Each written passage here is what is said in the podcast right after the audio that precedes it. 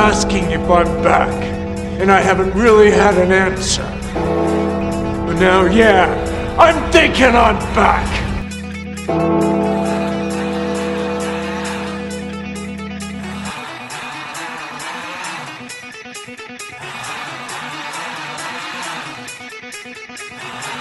I'm back.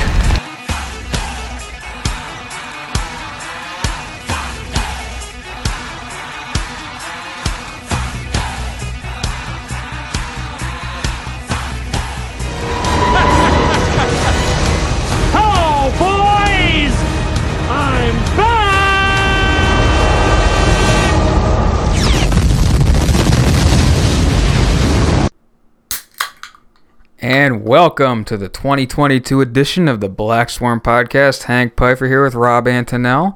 Been a while since we talked to you guys, but I know our tens of listeners out there are really happy to hear us back. Uh, I know it's only barely into the second week of August, but football season is already quickly upon us, man. Um, I know I'm vaguely excited for it just because it doesn't feel like football season yet, but we're getting there. How about you? Yeah, I mean, I'm trying to get into it. It's it's early. It feels early, um, but you know, as we're recording this, we got a scrimmage tomorrow, and then week one is a week from tomorrow. So, uh, I mean, it's go time. Yeah, I just hope it feels like go time here soon.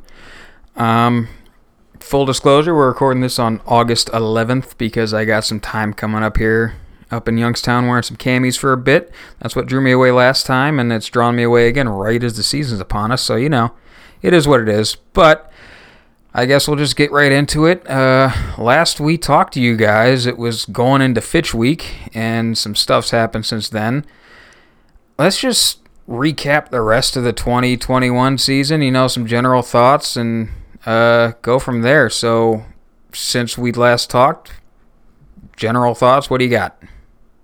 Oh wow, just throwing half a season at me to sum up. Oh, you know, just tossing you a softball here to start.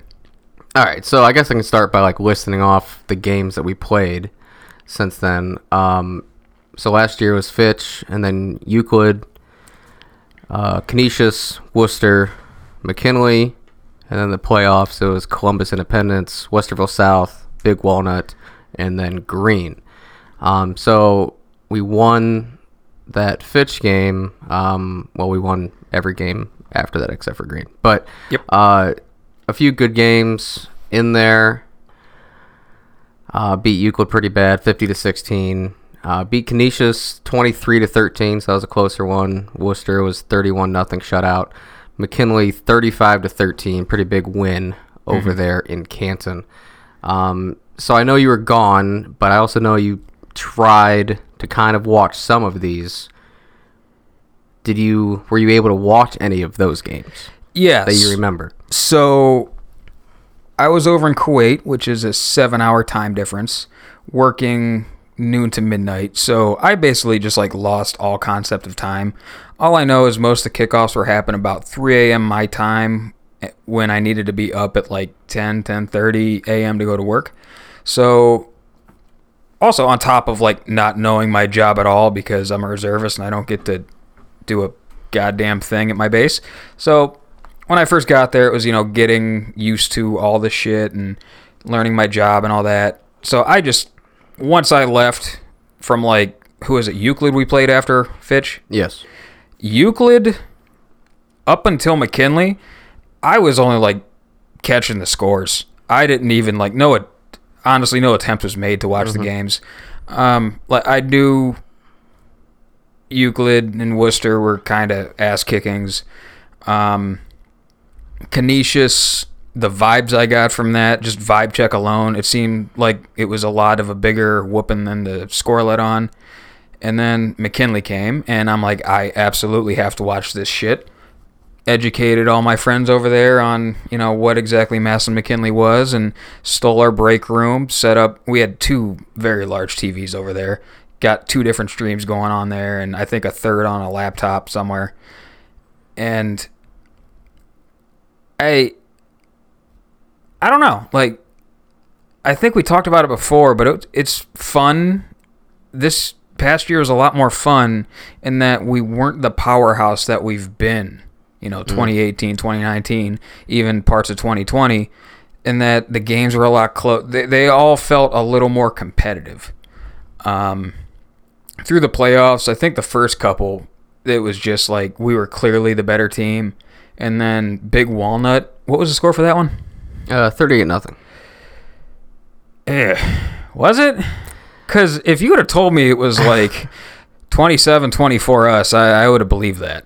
So I'm reading this straight off of MassillonTigers.com, which Yeah. for the most part is usually pretty accurate. Mhm. Uh, says that we beat Columbus Independent 76 to 22. Yeah, that tracks. Uh, I mean, it makes sense, but I don't necessarily remember it being that big of a game. Yeah. But the amount of times we've talked about my memory when it comes to this stuff. So uh, we put 76 on Independence. we won 50 to 19 against Westerville, 38 nothing against Big Walnut, um, and then going into regional championship where we lost by one. So I can't remember which of the first two it was that we went with the orange Jordan unis and the white helmet. And that's important because like I I'm watching the game, so it's like that's my memory. In the very first drive, it was literally just we came out in our double fullback set and ran power like five times in a row. Uh, out of like, you know, different motions and formations within that. But like all we did was run power right down the right down the field, scored, and I'm like, yep, this game is over. Um, and then Big Walnut. I feel like the more I'm trying to remember it, like the goose egg feels right, but just in general, that game felt a lot closer than what the scoreboard says. Yeah, so seven nothing after one. Um, we scored 14 in the second, so you know going to halftime 21 nothing. Put up 10 in the third, seven in the fourth. So I mean it was kind of spread out, Yeah. um, pretty evenly actually, 7-14, 10-7. But yeah, Walnut never scored. So you know as the game's going on, we're just tacking it onto them. But only one score in the first, so uh, it wasn't just the blowout from the beginning that you might think from a score like that. Right. Um, but yeah, that was you know a good game. And then Green, I think I caught just the end of the first quarter, all of the second up until we tried to run that throwback to Campbell when he was hurt and we had to call a timeout to get him in. And after that, I was just so frustrated with it, and it was like 5 a.m. my time. I'm like, I gotta be up in like four hours anyway. Fuck this. I'll catch the score in the morning. Like that's you know whatever. It is what it is. Closed the laptop, rolled over, went to bed, and was kind of like I would have been happy if we just you know won the game. Obviously, if we won the game, or if we got like blown out in the second half. But like to lose, like just looking at that score, I'm like, God damn it, man! Like it had to be that close. It really had to be like that. Yeah, I mean it was a tough one for sure. Uh, I mean the entire game was tough. Uh, you had big plays in every quarter. The beginning of the game, you had stuff that was going on. The end of the game, of course. Uh, so I mean, it, it was a tough, close game all the way through, and uh, a lot of memorable things from it. You know, mostly mostly bad. Yeah. a lot of a lot of calls you didn't agree with. A lot of when it came memorable to, stuff uh, in the bad way. when it came to flags on the field or Oh my of god! Don't get me started of flags on, on, the shit. field. You know, just saying, there's, there's memorable stuff about the game, but you know, it was a tough game start to finish. Uh, so I mean, I guess you could call it a good game if you were an independent fan. Yeah. No, I. You know what? No, you can't even call it a good game if you're an independent fan. All right, like, listen, I I kind of tend to agree with the general sentiment I've heard from a lot of people that Green didn't beat us. Like we just we lost the game. Yeah, Um, you know, we came out, we didn't play our best. From what, admittedly, little I did see, we did not play up to the standard that is Massillon football. And I think in that same, it can also be true that we lost, and also the refs were absolutely horrendous. yeah. I, I'm definitely not blaming the refs, but I do think Not one bit. I think they're bad. I think they were bad. That's for sure. Um, a lot of calls that didn't go our way. With that, I, I still think we should have won the game. Um, Yeah, offensively, from what I remember, it seemed like we had a hard time kind of establishing our our identity, figuring out what works, and then we did, uh, injury or you know. Is it, is it an injury if you're like you're back on the field a couple plays later? like, right, so you know, I mean, it depends pain- on how much cortisone you put in there. all right, they're not taking cortisone. Um, that, that was a joke. I know we just gotta really throw it. But you know, so it seemed like we were getting we had a pretty nice rhythm with McElroy running the ball, right? We'd spread him out, get numbers, and just run it on him, and then he would kind of get banged up here or there. He had to come out for a while, and then when he was out of the game, it seemed like we struggled a little bit on offense. So this is all going off my memory, which is never good. So, but that, that's just what I'm taking away from it, almost a year removed. So it seemed like offensively we kind of struggle. We'd find a rhythm. We'd kind of struggle. We'd find a rhythm back and forth, kind of like that. So um, defensively, it seemed like we were doing pretty good there for a while. Like we'd let them nickel and dime us a little bit, but we, it was hard for them to sustain that down the field. Yeah. which I liked.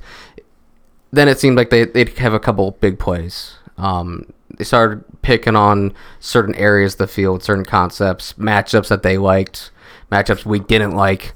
Um, so I mean, it, it was definitely a tough matchup for us. Their style of offense versus the defense that we had, uh, the personnel we had. But uh, I mean, to that point, like we were really stout against the run all year. yeah, And then you come out against a five wide team, you know, almost never run. There's like a little bit of change up stuff here, jet sweep, maybe a QB run or two.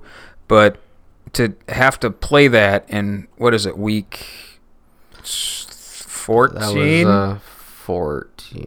Yep, fourteen. Yeah, and to come out and play that in week 14 when we haven't played a team like that pretty much all year. I mean, yeah, a few teams threw the ball on us a lot, but that didn't seem to be their bread and butter. It wasn't what they wanted to do, it was what they had to do. Yep. Uh, this was a team that, you know, you come out, your base says five wide, you're living and dying by throwing the ball. And we had to sit in our essentially nickel defense, our sub package defense, pretty much the entire game, which as an aside, like we're running some three safety shit that you're seeing in like the Big 12 and, you know, high level college football. And it's not stuff you see really around here at all in high school football. And a part of that is a product of the offenses you play. You know, you're not seeing a lot of pass happy teams in this area just because of the weather and as it turns, it's harder to throw the ball in general. It's harder to throw the ball in high school in general because of how the variance you get from a, you know, a 16, 17 year old guy throwing it. But to go from kind of a base four two five ish hybrid cover four to a three safety like a Big Twelve defense, that's that's a lot, and it's it's impressive. It speaks to what our coaches can install and what the kids themselves can learn and run. And I was, you know, it didn't get us the result we wanted, but to have to stay in that all game and to do it fairly successfully, I thought it was a pretty impressive feat. Yeah, so I remember as the game started and as it's going on early, you know, you hear fans chirping because they thought we were playing a little bit too loose, too soft um, in secondary in our coverage. And I'm just thinking to myself that, you know, Green can throw these little five yard passes. And I don't feel like they're going to sustain that. And from my memory, they didn't. So it's like we're gonna let them drop it off. Let them drop it off. Let them drop it off. You know what? What's your one saying about why teams don't cover the hitch? It's because the offenses refuse to throw the hitch. And offense isn't going to run the hitch 12 times. They're not the going to do it. So it's like you know, eventually the team's going to stop throwing that five. It's just kind of like human nature, coaching nature. It's like, Mm-hmm. yeah, it's working. Would you take five yards of pop all the way down the field? Of course you would. But coaches don't do that No. in, And- in general. So it's like, you know, teams aren't going to nickel and dime you, or at least I didn't think Green was going to. So it's like we're playing soft, like whatever. Let's take away the big plays. Take away, you know, we're getting, you know, we're getting some good pressure on the quarterback. We're making things happen. Like force them to go all the way down the field on you. But that was one of the things that I remember hearing in the stands. That we're just playing too soft, and uh, I don't think that is what got us at all. So take away some of the big plays, take away Yeah. some of the, you know, or our coverage got beat kind Mm-hmm. of things. But it, it's not because we're we're playing back. That wasn't it. No. And I think a lot of that stuff too, you know, people are just looking at the pre-snap picture because most people the way they watch football is they just keep their eyes on the ball.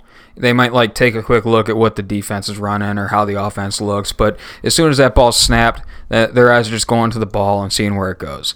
And post snap is where the money's made on defense. You know, you can't just sit in a static look and show with, you know, 23, 25 seconds on the play clock exactly what you're going to be running post-snap. Yeah, definitely. Um, so, and that's where a lot of the big hits come from too. Is as soon as that ball snapped, guys are rotating, moving to where they there was room before there was grass, and that's what the quarterback sees. Okay, this is where I'm, this is where the ball's going. Suddenly, you got a safety flying down in there into that hole and taking a dude's head off. Yeah. You know, so a lot of that stuff is the defense saying sometimes, okay, we are going to give this up because the offense isn't going to take the easy money, 12, 15 plays all the way downfield, just because that's human nature. Like you said, you know, it's not just coaches. That's like what it, most humans in that situation aren't just going to like, okay, throw the hitch, throw the hitch, throw the hitch, throw the hitch. Mm-hmm. They're going to you're going to start out thinking yourself because it's like, okay, well, the hitch has worked five times. Well, the defensive coordinator knows it's worked five times. He's probably going to change up his coverage now to take away that hitch. So I got to attack somewhere else. And the DC's just sitting there like, nah, I'm going to let you fuck up, dog. Yeah. Um, I was going somewhere else with that too, but I kind of lost my train of thought on that. I think you can see it in my face. Yeah. Uh, oh, the refs. It's hard to get any sort of rhythm going on either side of the ball when you have 27 flags thrown against you. When you average seven penalties a game going into that. That's just like eh, in general, no fan should know the refs are there.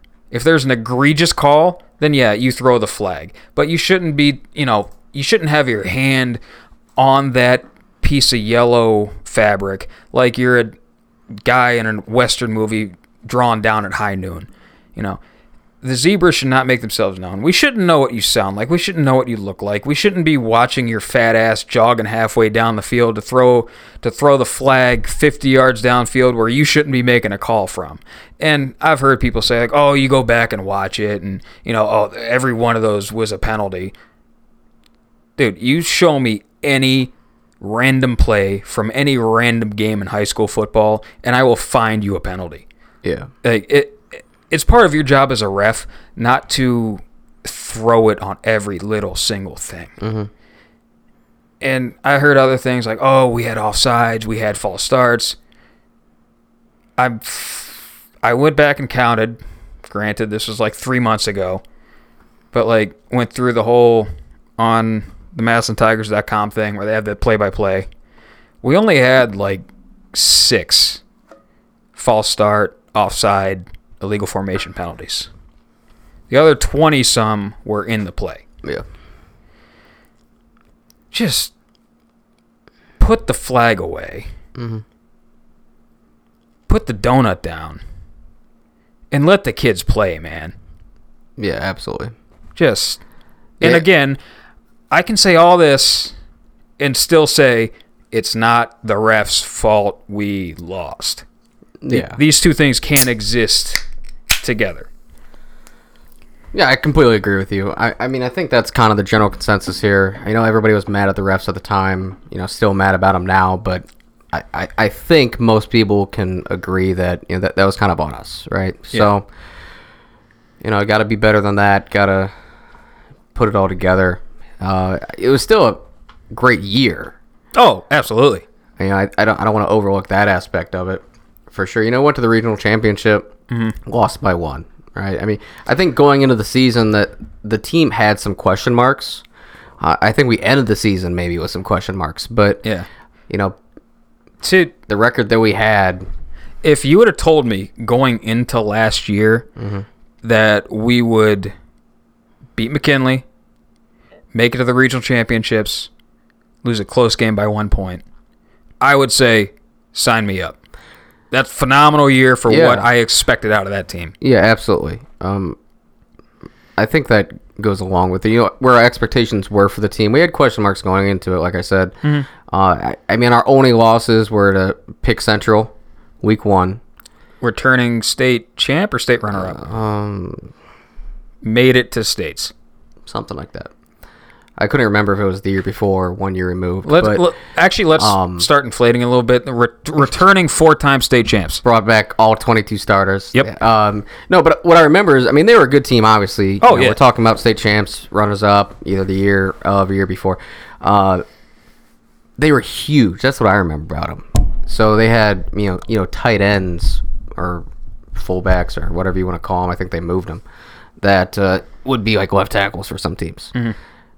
Huge. Uh, their skill players weren't great. So like I remember going into that game thinking, you know, they're insanely good. Yeah. And I didn't, to be honest, expect us to probably win that game with the questions that I had about us.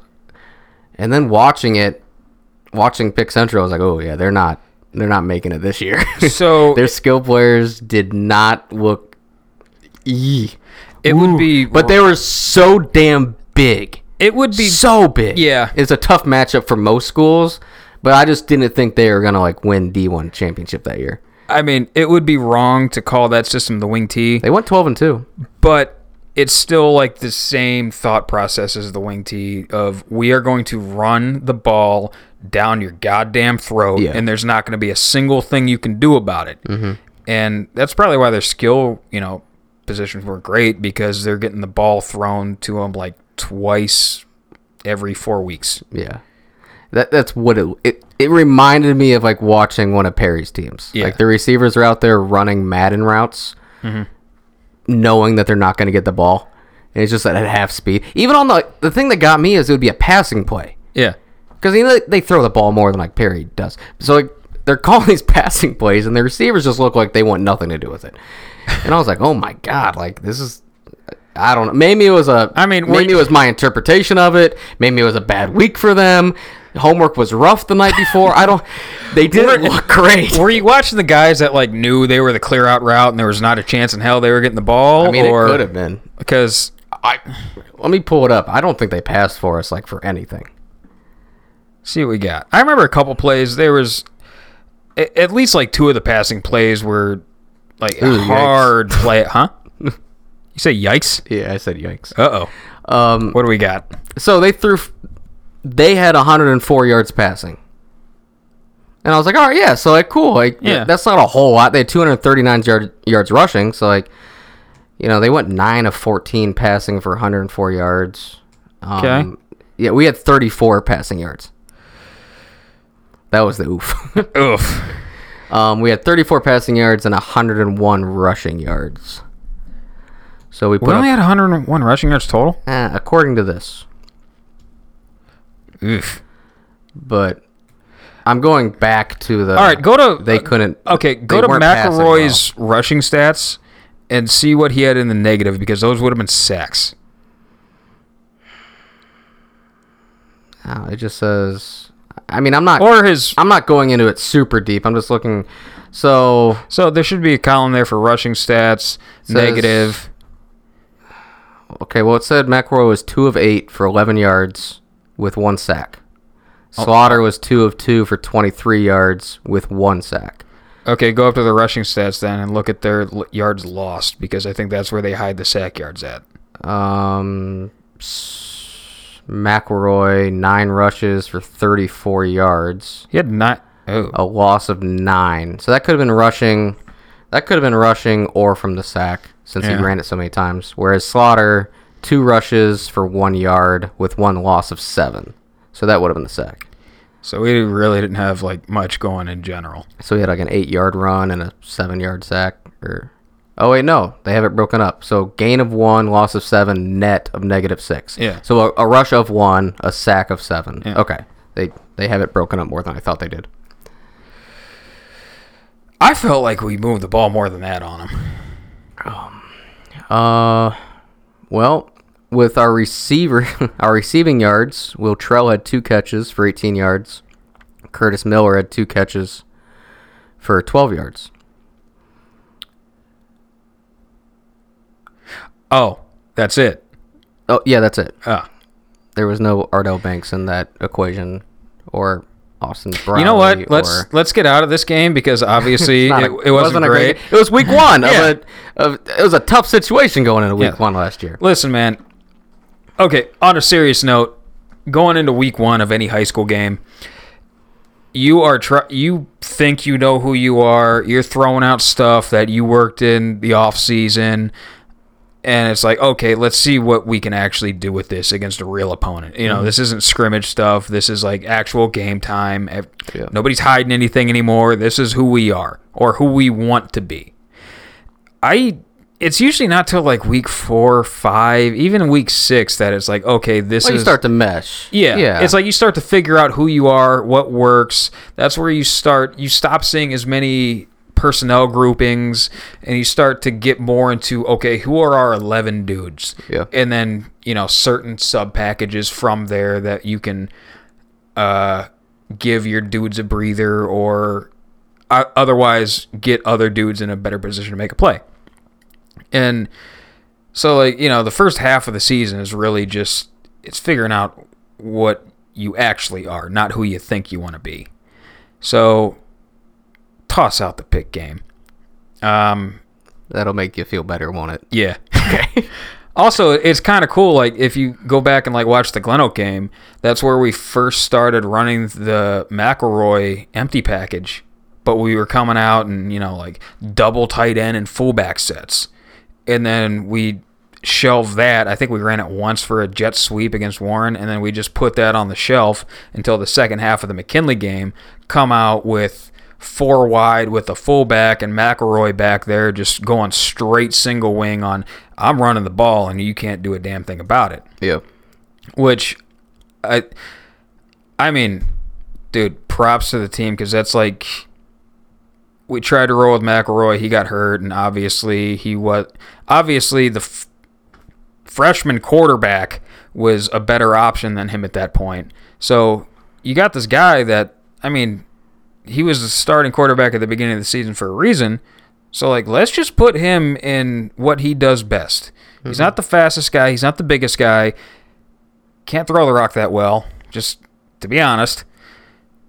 But there's just some of he's squirrely. Like he can He's a good runner. yeah, he's a very No good, doubt about it. Like he's not the he's not the dudest dude out there, but He's not the flashy running back or like Lynn Bowden yeah, guy out there that's going on Sports Center. But he's going to get you like eight yards of carry throughout a game. it was it was very like Lev Bell as an NFL comp. Um, Okay. Yeah. J- Jameer Thomas like of very good at reading his blocks and just knowing where to go with the ball. Falls forward. Yeah, you know, you don't don't ask him to give the you know put the ball somewhere else. Just here's the ball, here's your blocks, go make a play, kid. Yeah. And like you said, you're averaging like eight yards a pop with that stuff. Squirrely runner, like I he just slipped out of arm tackles and stuff left and right, man. Uh, so props to them for putting him in the best position for him to be a dude on that field. And it was we had a lot of success out of that shit through the entire postseason. You know, you got the green, and I think really the only thing, the only two things that kind of came back to bite us with it was one, holding penalties every other goddamn play, Yeah. and two, he would get tired. You had to sub him out, and you don't have a sub for that position, so it's like let's go back to our regular personnel group, and we just didn't have much going out of that stuff. Yeah, I mean, I thought he was doing really well in the green game, and uh, I mean, like you said, between getting tired, between getting banged up, it, it was tough to just do that consistently for the entire game. Uh, I do think that when we had to go back to Slaughter out there as a freshman, that it, it kind of threw us off a little bit. Um, it, it just seemed like that that wasn't working great for us at the time. Yeah, So, I mean, y- you go back to what was working, but it, it's hard to stay consistent for a full game with that style. Uh, so, I mean, Green is a tough team. They're competitive. So, even at eight yards of carry, you're still getting banged up. I'm, I'm just throwing that out there. I don't know what the actual number was, but it it feels right. Go back and look at this. you know, I have it all pulled up. But now the issue is that I have so many pages pulled up. I have it pulled up. Uh, Darius McElroy. Let's see here. Rushing. individual stats 20, Oh. 20 for 151, so 6.8. That's including a 15 yard loss. Wait, uh, oh, you're looking at the green game. Yeah. So Just in the green game, he averaged 6.8 yards a carry. uh, on the entire season, he averaged 5.1, Yeah. 11 touchdowns.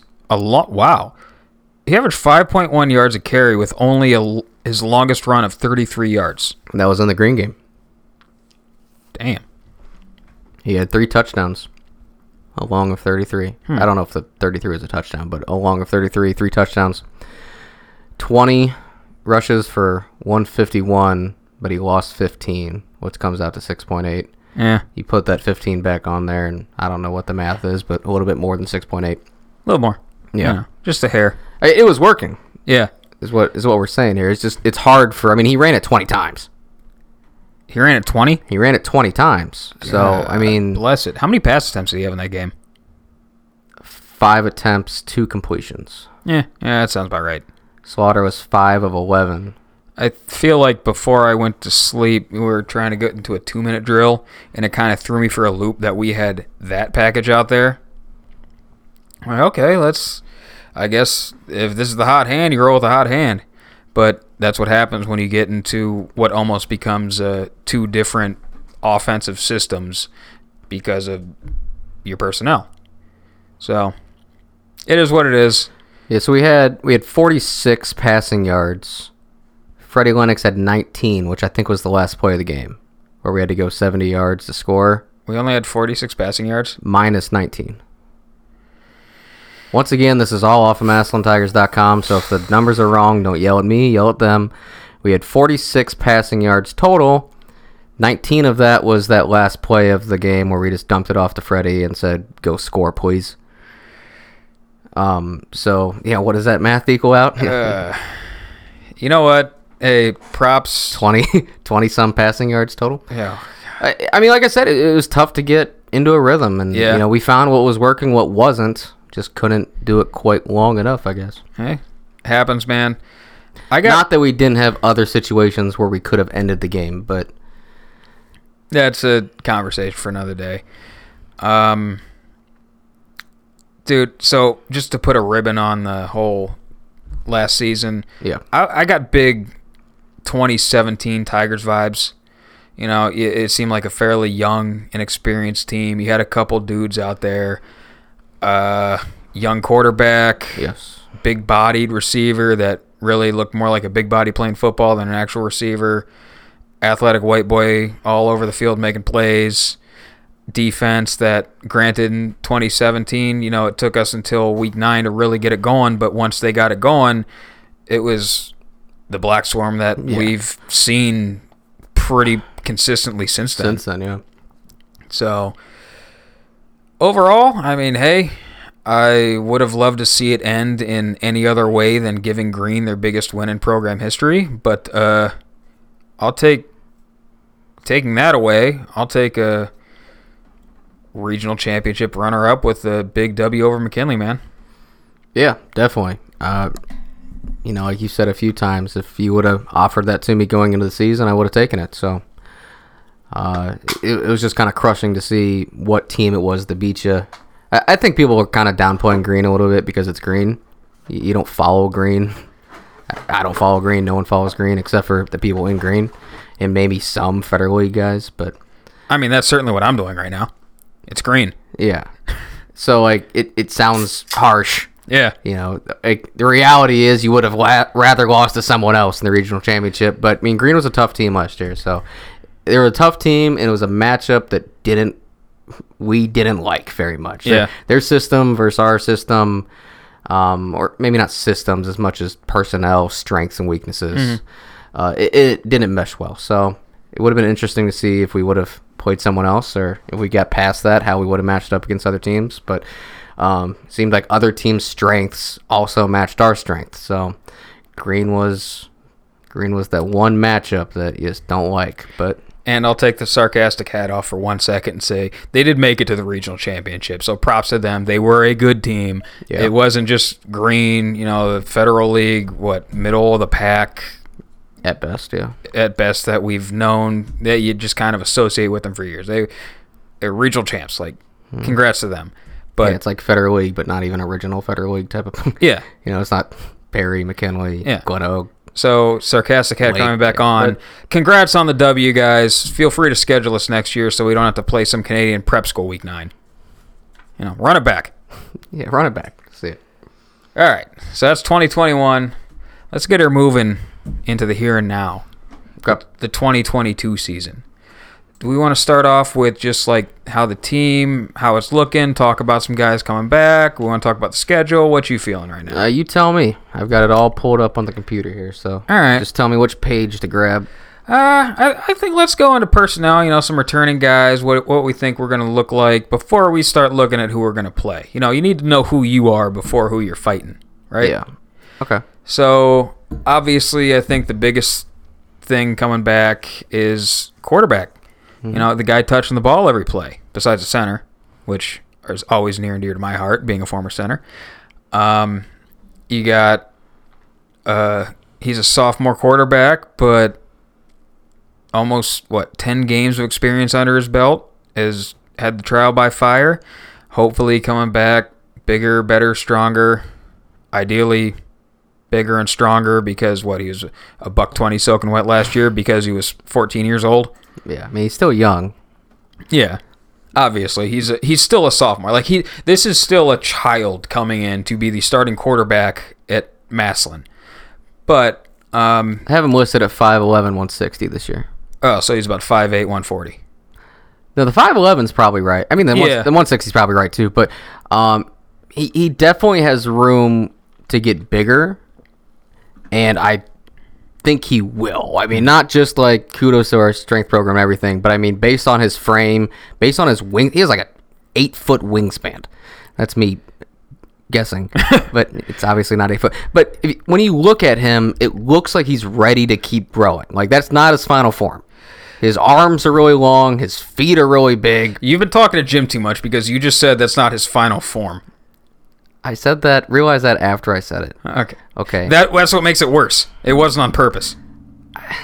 All right, let's keep it Listen, moving. I get what you're going saying. to keep. though. He's going to keep getting bigger. Yes. for sure. But right now they have him listed at 5'11", 160. By We- the end, by the end of the season, he might be 6'2". We've had we've talked about his feet before, right? Dude's walking around in like Size 14 shoes or something. Yeah. At 5'11". Every guy listening to this can do the math real quick. Size 14 shoes don't go with 5'11". yeah. That that goes with much taller, much ideally much heftier. It's like it's like you know when you get a dog and the first thing to really grow on them are the ears and feet. Yeah. It, this is like that tweener puppy stage of these big ass doppy feet all be bopping around, but it's still a puppy, you know. So obviously we think he's gonna grow into it. He's not his final form, nerd. See, to me, it was just a saying. To you, it actually like references a show. So like, that's where it's No, it doesn't reference a show. Jim. It references Jim Okay. because Jim makes that reference all the time. Does he? Yeah, quite a bit. Interesting. Um, anyway, moving along, seeing how he's going to grow. Last year, we kind of, I don't want to say we kept the training wheels on, but we made the game as easy as possible for him. Um, even though we still like, you know, throwing him out into eds and seeing what you can do. Like, all right, let's run some drop back concepts here. Like, it's not just handing the ball off three times, punt it, and let's get out of here. They threw him into the game. Um, but as the season went along, I kind of went back and just quickly perused through what we ran as a passing game. Most of it was either, you know, your smash concept, four verts, or our we love to run inside vertical, outsides like a quick speed out. A lot of mirrored concepts. Just kind of pick a side, read your go to one to two, eh, or and get rid of the ball if you still have it.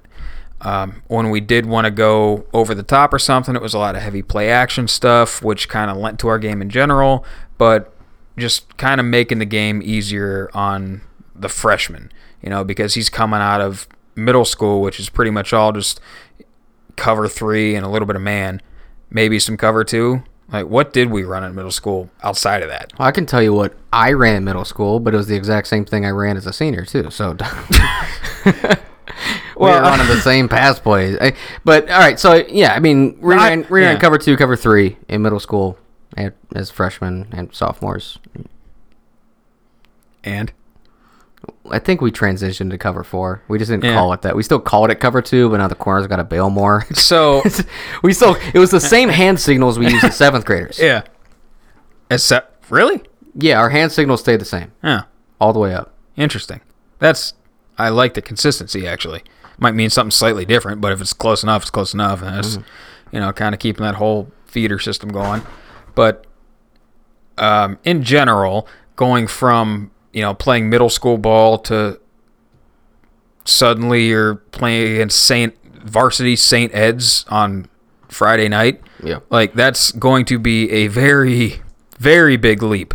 And we kept it simple because of just the variety of shit you're going to see as a varsity quarterback. So this year, I mean, I'm looking to see a little bit more passing concepts, you know, seeing what it's going to be feel out process, seeing what he likes, what he doesn't, what teams are going to run against us, what you can and can't run because of what teams are running against you. You know, you see uh, a big complaint over the years has been, oh, we don't throw a lot like over the middle.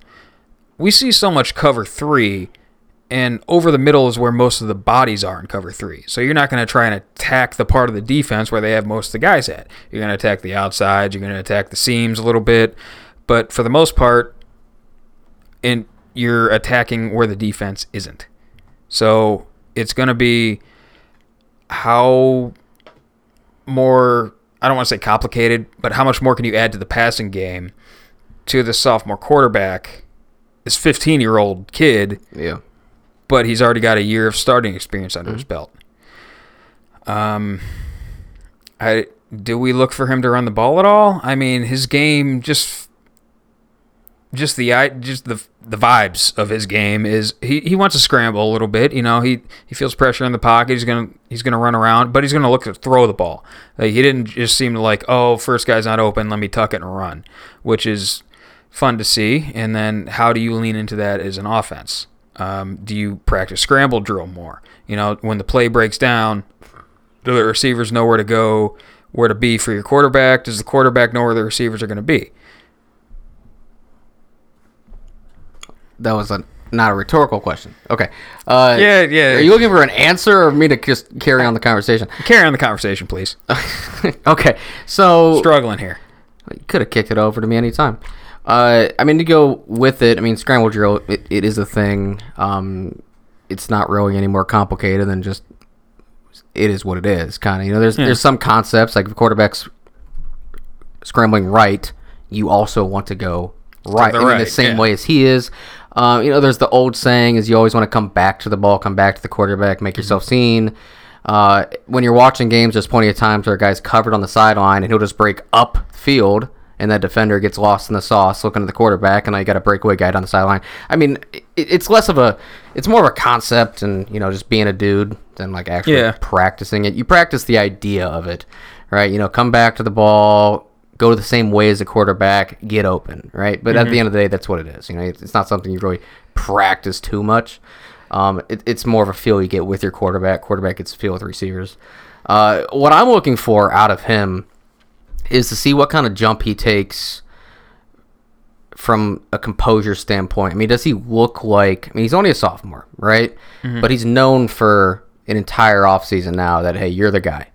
So it's not just some 15 year old kid, right? It's a 15 year old kid that got well, he's known Yeah. for a while now that it's like, hey, you are the guy. You need to step in there.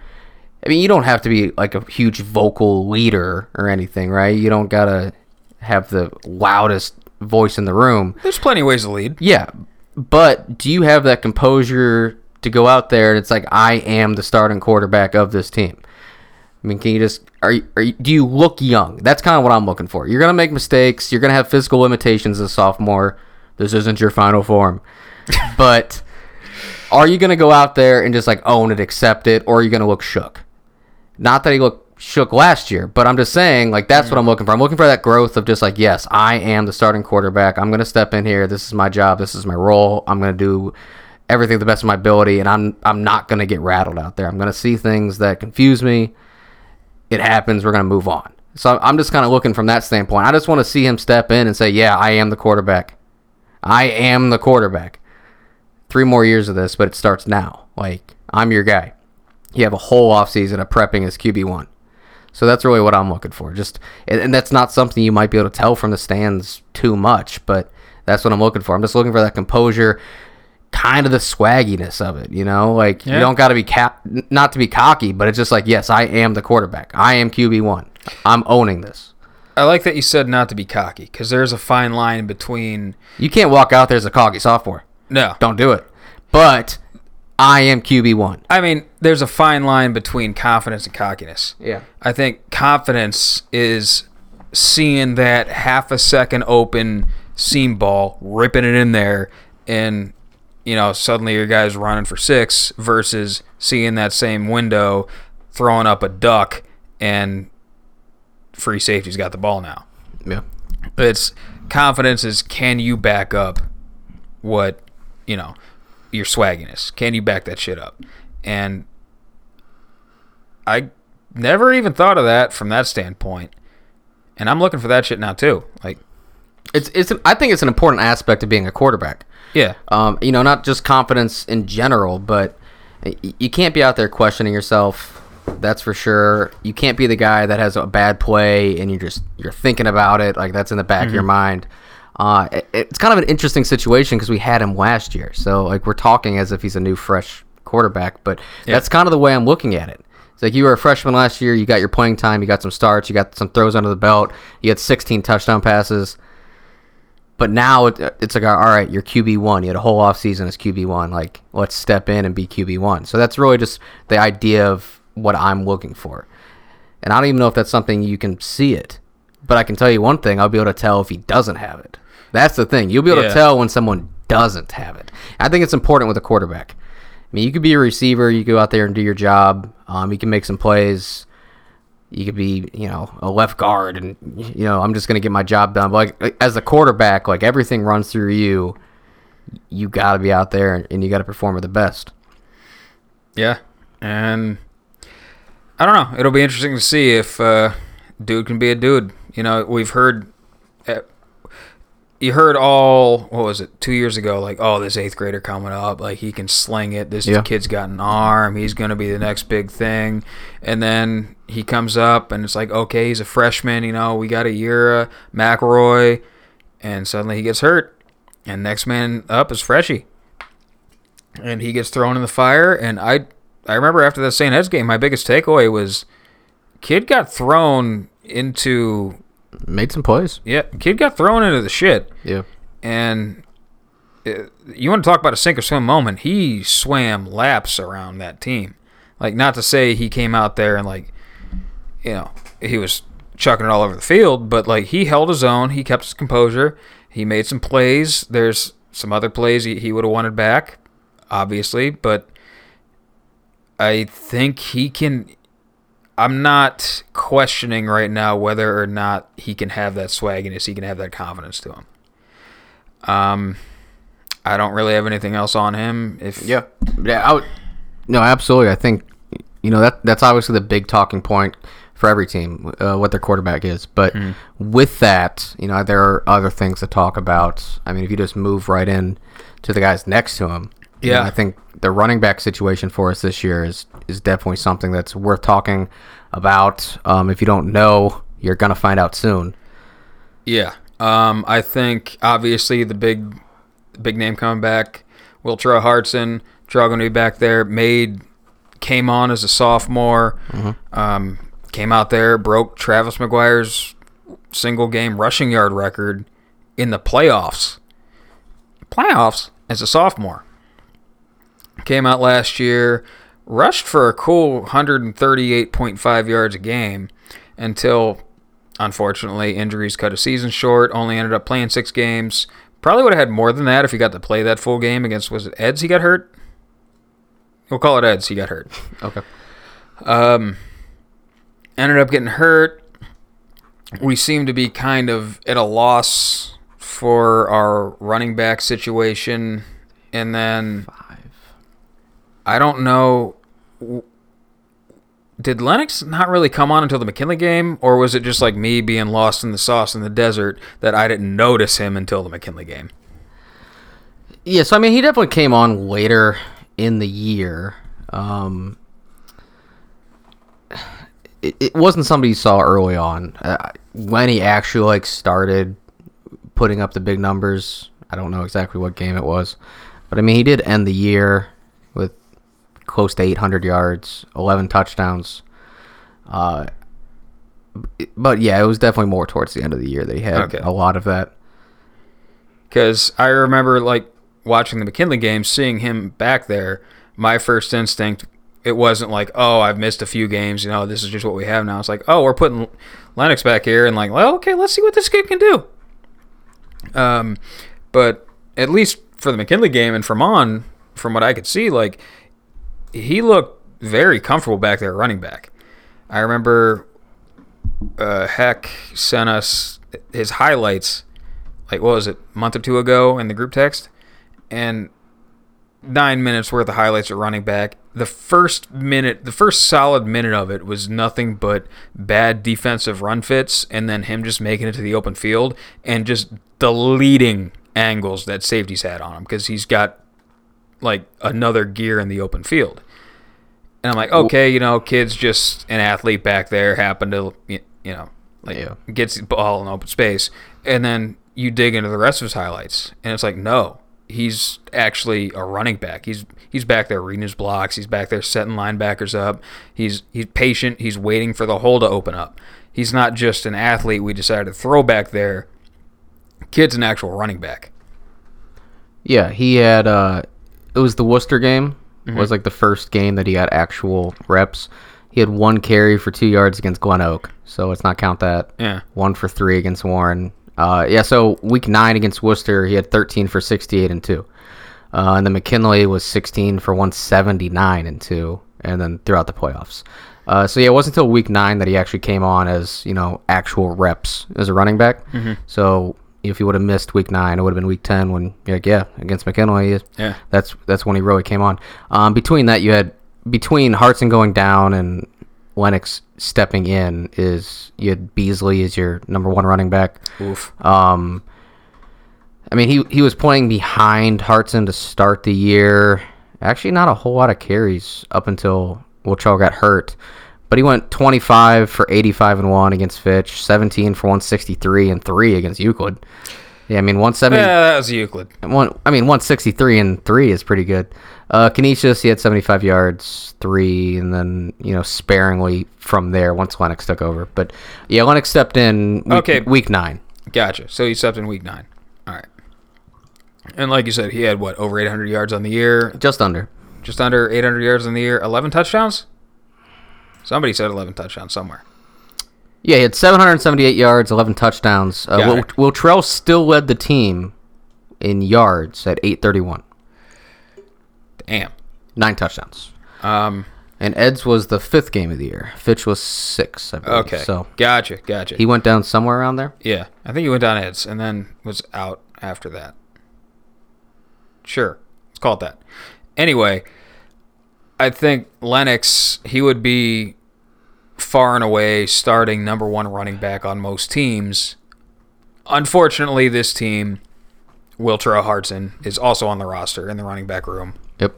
And Trell is just, I would hazard to say, the best football player on our team currently. Um, so it will be interesting to see how they use these guys. We've dabbled in two running back sets before. I remember when we first started this podcast back in 20, going into the 2018 season, we were talking about how are we going to use Jameer and Zion together. Mm-hmm. And I remember they did it in a scrimmage. I can't remember if they did it in the actual season, if it was something they were dabbling with, but it kind of fell off. Talking to the coach, I remember talking to Kale, and he's like, "Yeah, just we couldn't make our pass protection work with it, so we just scrapped the whole thing." Coming into the 2019 season, you know, we had Keys and Zion again. Um, Zion became more of a blocking back type dude Yep. but we did come out and run a couple true like it looked like two back sets against Hoban specifically. Then 2020, we had Martavian Johnson, a dude that was just a dude with the ball in his hands. We would start motioning him into the backfield, getting into like some quasi two back looks with that. It's something we've dabbled with. It's something I would like to see because, as I have talked at length on here before, I'm a fan of multi tool players, eh, guys that you can move around to different positions. And I we've had this conversation a couple times about Lennox as a receiver because I know you've seen some clips of him running some routes at a couple camps. If you want to talk on that about how why you love him so much spread out wide. All right, so well, it all started with last year, as we just alluded to. Lennox came on late as a running back, and f- at least from first impression, it kind of seemed like a guy that was brought on late as a running back, and then he, he forced with it.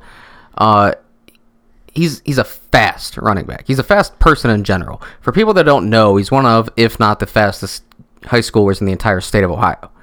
Not just fastest running back, not just fastest football player. He's his a state qualified track star. I was gonna say say that again. Say that again slowly. One of the fastest kids in the state Period. of Ohio. Yeah. Period. Dot blank. So his hundred time is comparative to Devin Smith's hundred time, which won states twice. Um, I think it's just a hair behind him, but you know, any given year that that could win it. Um, and Well, he's just a hair behind Devin Smith is still and, fast and as all get and he still has a senior going into it. Uh, the thing is that he, he's quicker than Devin. He gets out of the blocks faster. Uh, has a 40 yard dash that's faster than Devin's. Which, all right, if we're talking huge picture, Devin like didn't get out of the blocks very fast. He had a bad start. That's why he's like one of the fastest people ever. But his 40 time wasn't. Um, I mean, he's like a 4.45 guy, which is fast, but. Just straight line speed. He's one of the fastest guys in Yeah. the world. Um, so it, that twenty to forty, he's like Gonzo. Yeah, Yeah. it- you know. So uh, if they were doing 50 yard dashes, you know, he'd be breaking records. But so he's quicker than Devin was with a comparative 100 yard dash. One of the fastest kids in the entire state. You have Wiltrell Hartson, who was your true number one running back um, first, pretty much a second year, really, and going into his senior year. My whole concept behind this, all real last season and off season, was you already have Hartson. What else can you do with Lennox? Because Hartson's had some injuries. He's been banged up. Obviously, he missed most of last year, as we talked about. So you want some fresh legs. You want to be able to mix them in.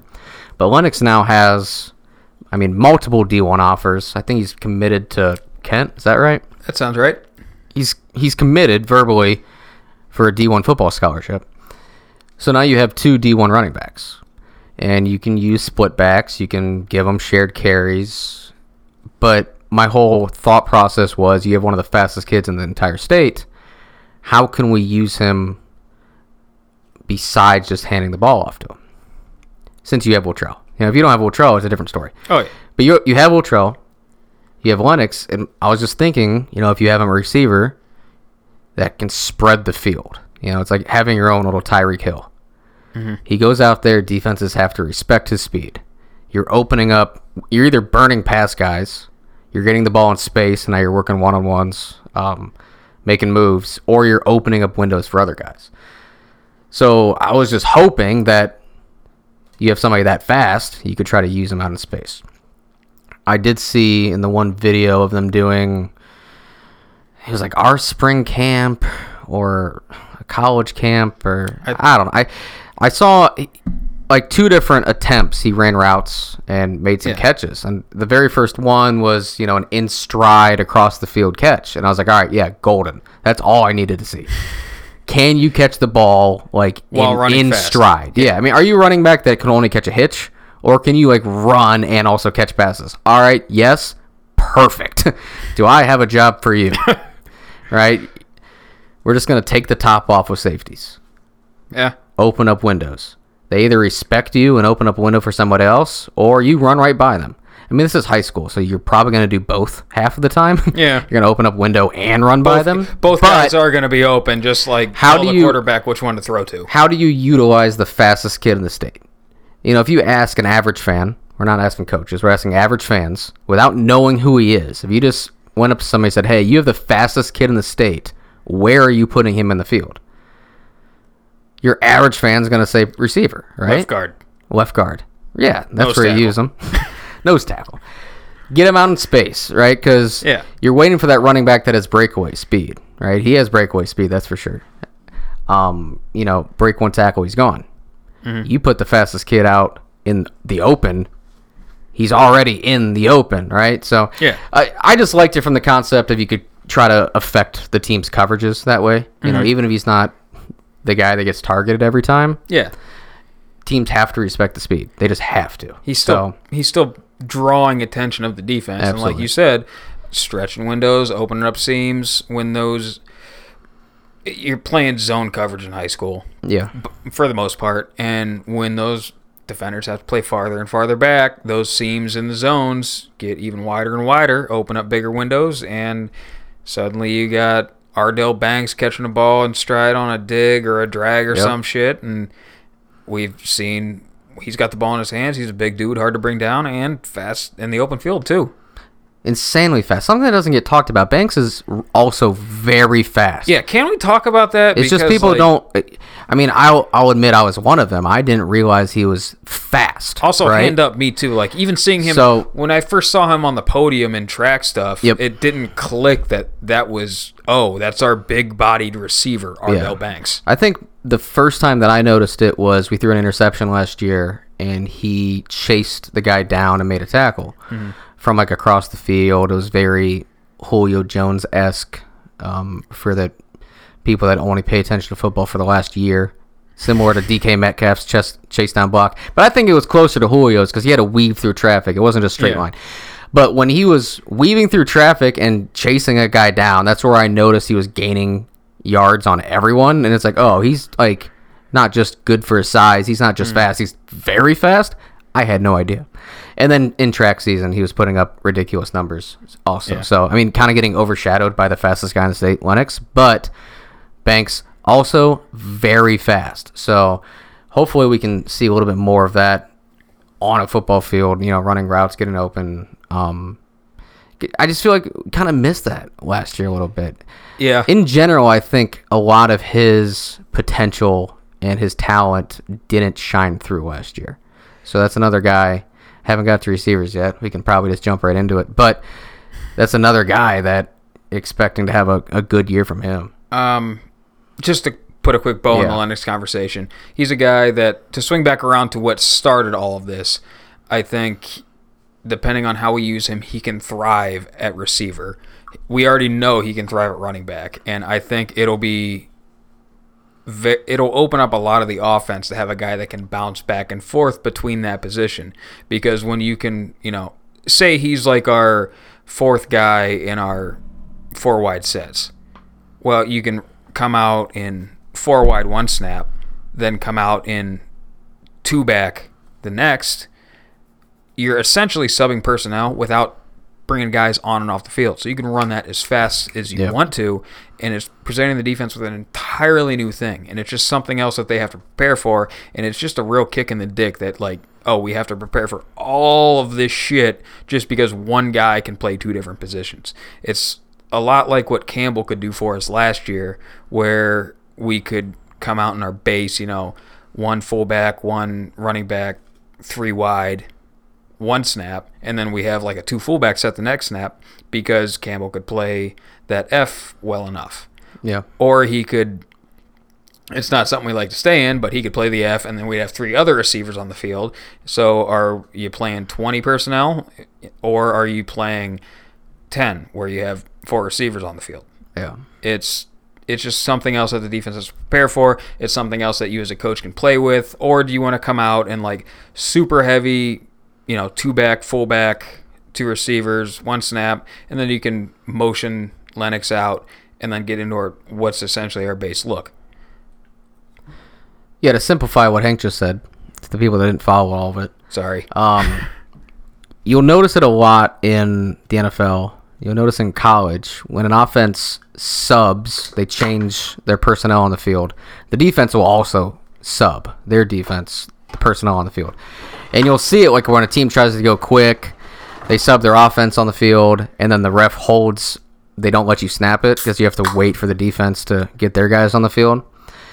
uh, the whole concept of if you're going to sub, you have to let the defense sub. I, I mean, I don't know. I think if you go quick enough, and that's on them for not also going quick. But you know, whatever. better. So the idea is that defenses will sub their personnel based on of what type of formation they are expecting to face the next play.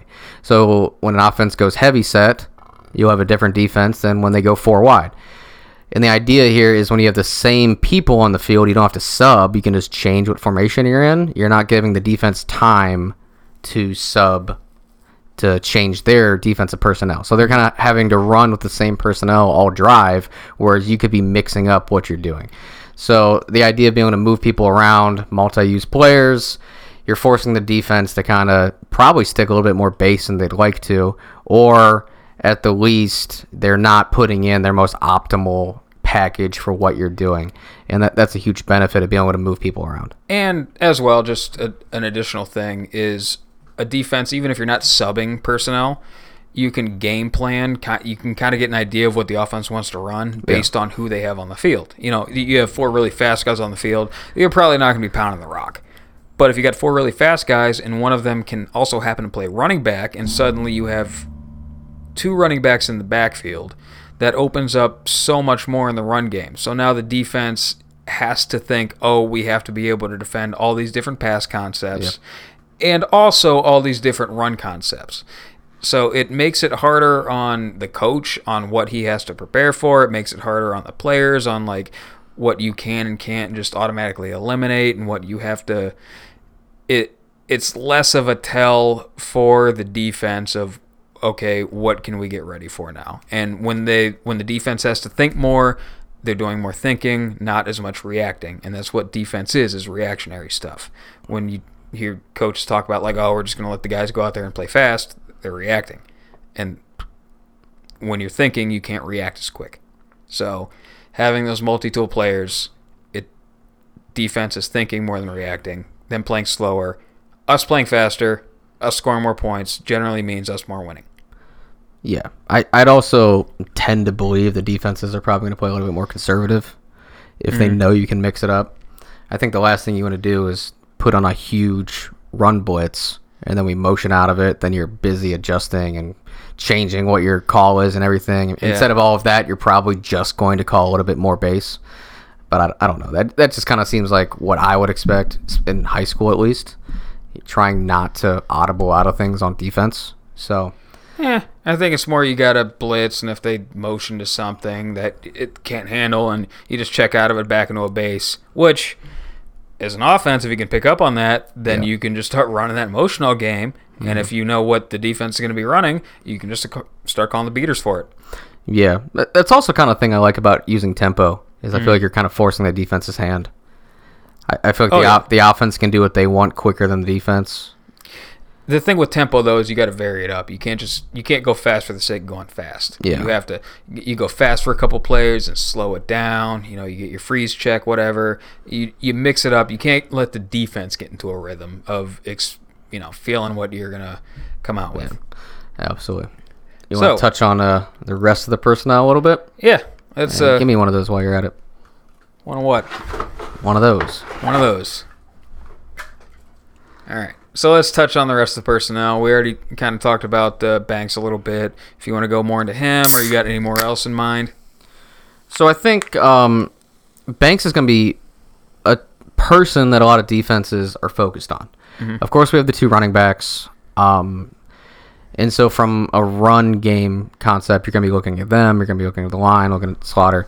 Uh, but when it comes to the passing, I think Banks is our, our one notable target. Not to say he's our only guy, but Yeah. from the outside in, I think other teams, other communities, other people are pretty much looking at us and they're seeing Banks and then some other guys. Uh, so, I know that's what I'm saying. Yeah, so I mean, Banks, D1 guy, I think he's committed to Toledo. Is that right? Yeah, Toledo.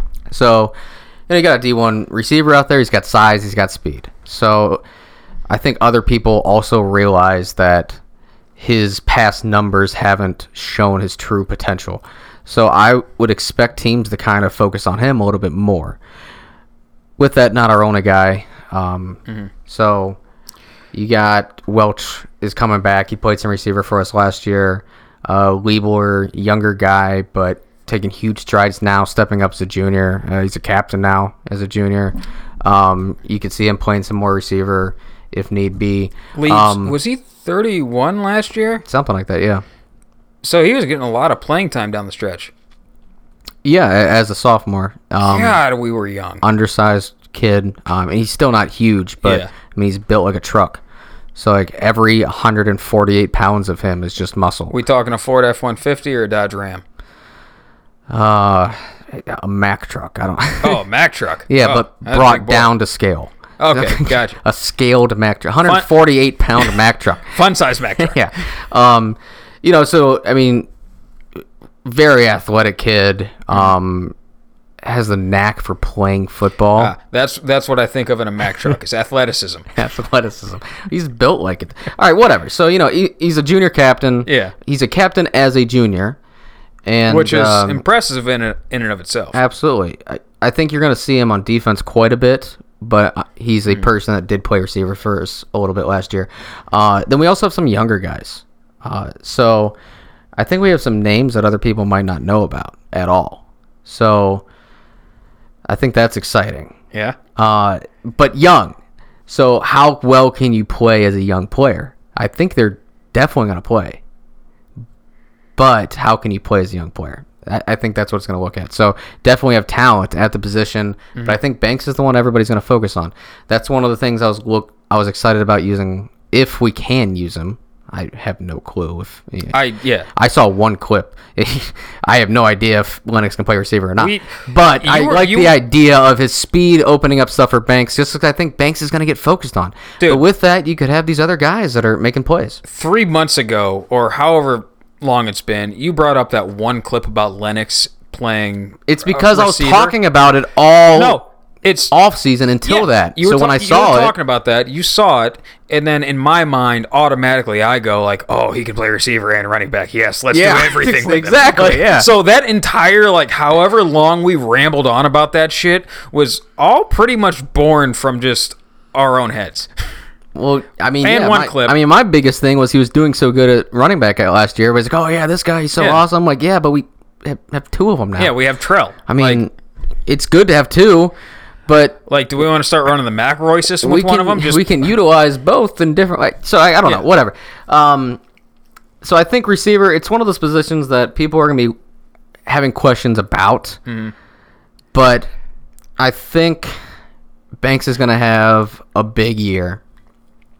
Even being the focal point, I think he's still gonna have a big year. You just have you have that size and speed, right? you you're- can't teach size. you I mean ultimately you're going to get open. Everybody gets open in high school. But Yeah. if you get targeted, you're going to get catches. If you're that big and that fast, you're going to get open more. You're going to have contested catches like, you know, jump balls. So I mean just that alone, he's going to get his yards. So it's some of these other guys that are just a little bit unproven. I mean, if we're looking at our st- statistics of returning players, Via Um, MassillonTigers.com. Jaden Welch had nine catches for 100 yards last year, Was Welch a corner? and still is. Yes, Starting corner, right? Yes, yes. Was he the Um, one that was like all over the field against Pick Central? And then- Maybe I don't. You're asking the wrong guy. It's I don't know. I remember there was one guy after the Pick Central that I was like, oh my god, this dude's like a dude all over the field.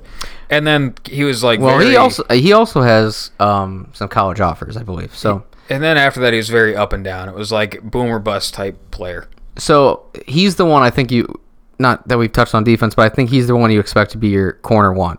Okay. He's gonna be your number one corner this year. Um, believe he has some offers. I, I almost want to say he was. I don't think he's committed. Uh, but he had nine catches for 100 yards, and Liebler had five catches for 27 yards. That, that's pretty much your entire returning receiving core right there. So Banks had 733, which I'm consider underperforming. 733 yards and eight touchdowns. That's a great year, but I think his potential is double that. Um, Welch had 100 yards. Liebler had 27 yards. So it's a question mark that people from the outside are going to be looking towards. So, Yeah. But I think we have some answers for that. You have the people artists listed. I think if you could get Lennox out there, you know, if he catches three balls that went over safety's heads, like that's more than Worth it. That's more than everybody else had combined. going in. So I Yeah. Welch, Liebler, and I think there's a few other names that might I mean, might have some significant playing time. So- Maybe not. I don't know. I'm gonna bring this back to the the whole 2017 vibes. Banks very much struck me as a junior. Junior Trayvon Morgan. Yeah, junior Trayvon Morgan. Big old body, didn't know how to play receiver. So can he take that next step that Morgan did going into his senior year, where he became a dude? He wasn't just a big body; he was a legit D1 receiver. Yeah, I like the comparison. I, I think it's an easy comparison. the The difference for me is that I also believe Junior Trayvon Morgan was just a big body that didn't really feel comfortable out there. I think our I don't want to say system, but our limited passing potential last year is what kind of mm-hmm. hurt Banks.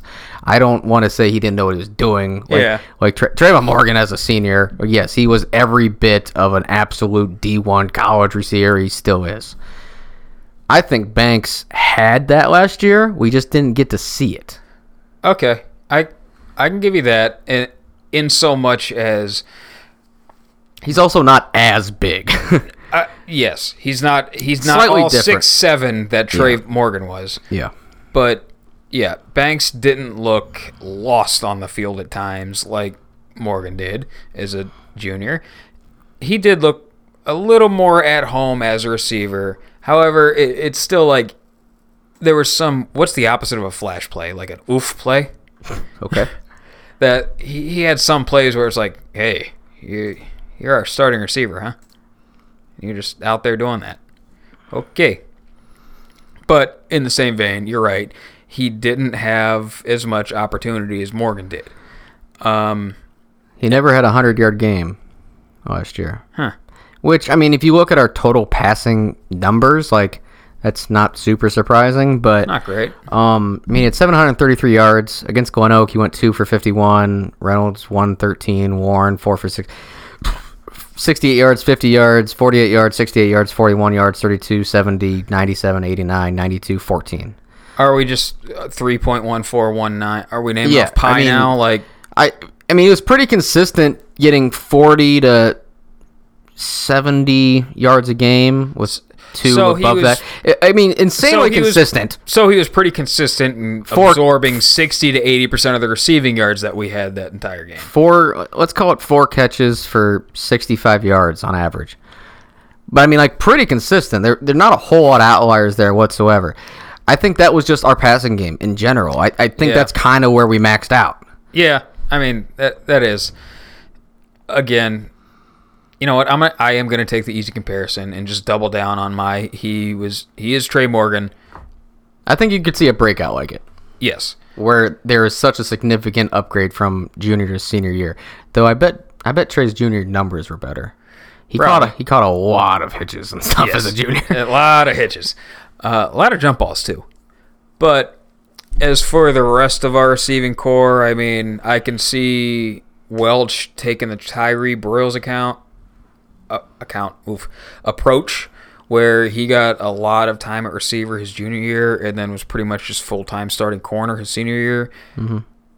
Partly due to the fact that we had other receivers be able to step up and play full time offense that next year.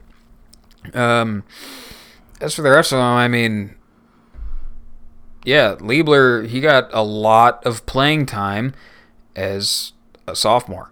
Yep. Granted, a lot of it wasn't running routes; it was mostly just blocking for tag screens and run plays for his quarterback. But it, that's still a lot of time out there on the field playing varsity.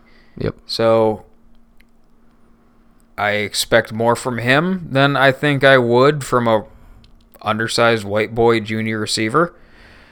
Uh, Almost the same situation though, because I think he's going to be a full time defensive guy. Is he now?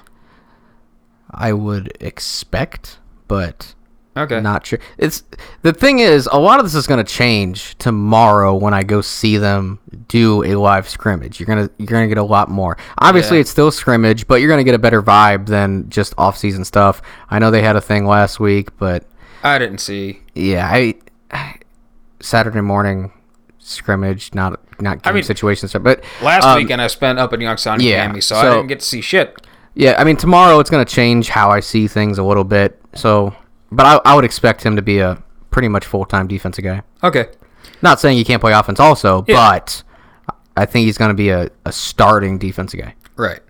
Um, as for anybody else, like, I, dude, I don't know. I don't even know receiver that well. I'm talking out of my ass as is. So I'm excited to see who's going to step up, who's going to be able to fill that role, and just go out there, be a dude, and I don't know, figure it out. Figure it out. Figure it, figure it out. Figure it out, man. Um, with that, I mean, something that you're probably going to enjoy talking about, at least from the concept of it, is the offensive line. Uh, Yep. the personnel might not be something that you are Not one throwing bit. everything out there. Not one bit. All right, so every year the offensive line is a big question mark. Mm-hmm. Not just, I mean, in general for every team, right? If you don't have an offensive line, you don't have anything. Yeah. So it's not the flashiest position, but it's a very important position in general. I like to talk about the line as one position. It It. is five different positions. Yeah, but you got to work together. They're all you know, it's one thing. that works as one unit. you see how I draw plays? I just draw one big rectangle as the I line. I just want to smash your head into the table every time. So with with our offensive line, uh, you got some guys returning. How they all get used, where they're at, Mm-hmm. um, how it all meshes together, you know, that's definitely not my thing to say. I draw one big square, so rectangle. I don't I don't know any different. Uh, you got Marcus Moore coming back, played a lot of defense for you last year, D one guy.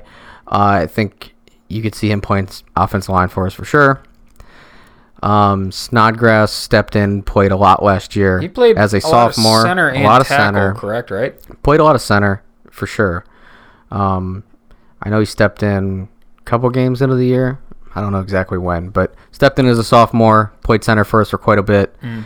Uh, so that's a guy I would expect to be there again this year. Um, Andre Jones is a guy that's been around for it seems like a decade Yeah. but he's had a lot of injuries that have kept him off the field, and a lot of people might not even really know about him that much.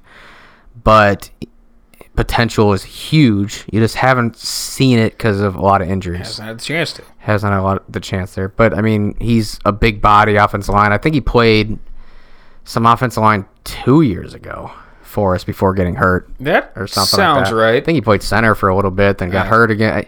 But you know, big guy, athletic guy. Um, I would expect to see him out there. And you got a few other names. Uh, Mercurio is one that has been gotten gets talked about. Uh, I, I think in general the size of the line should be all right. Um, you know, Moore's 300, Jones is 300, Snodgrass what he's gonna be week one, I don't know. He's he's up there, um, 260 kid, 265, 270. I, I know I saw that he was like cutting for baseball and then growing back up for football and uh, so what his actual week one playing weight is, I'm not sure, but he's all of whatever size you need him to be Yeah. for a sustainable high school lineman. Uh, you know, Curio's up there. I, you know, I have I, mean, if you I have the entire roster right here. I, I, don't know why If you I'm want to not. talk about sustainable high school linemen, like look at Fitch. They're running centers out there that Yeah. are 185. They're oh my god, 5'6", 180. They're running me out there at center currently. yeah. That's a scary thought. Uh, Jones six one three zero five. Snodgrass is listed six one two fifty five. I wouldn't be surprised if he gets up a little bit higher than that by game time. Moore six two three zero five. Um, let me see. They're all right here. Uh, dun, dun, dun, dun. what is your number not on here? Oh, Mercurio 250. Uh, Evan Sergo is a guy that was listed on a returning player, 63225. That's Um, Ash- little light, Combs, but- yeah, Ashton Combs is a kid that I know personally. Uh, six foot two thirty five. He lost a lot of weight. He was like 250, 260. Really Uh, yet he got into this like huge fitness phase where he's like been trying to get stronger and bulking Yeah. up for football, but in the process lost a lot of weight doing it. so. You're trying to play tight end or like what's his I goal? don't know. I mean, he's, I mean, He's probably a little bit too big to what you would think to be a traditional tight end, but he's athletic enough that he could like catch some passes for you. Yeah. Um, they have him listed at 235. He's strong, I'll tell you that much. I've Yeah. saw like videos of him working out. He's as strong as anyone else. But he's listed at 235, where I think he was like 260 last year. So, oh, so he's dropped a cool 30 pounds. legit, yeah.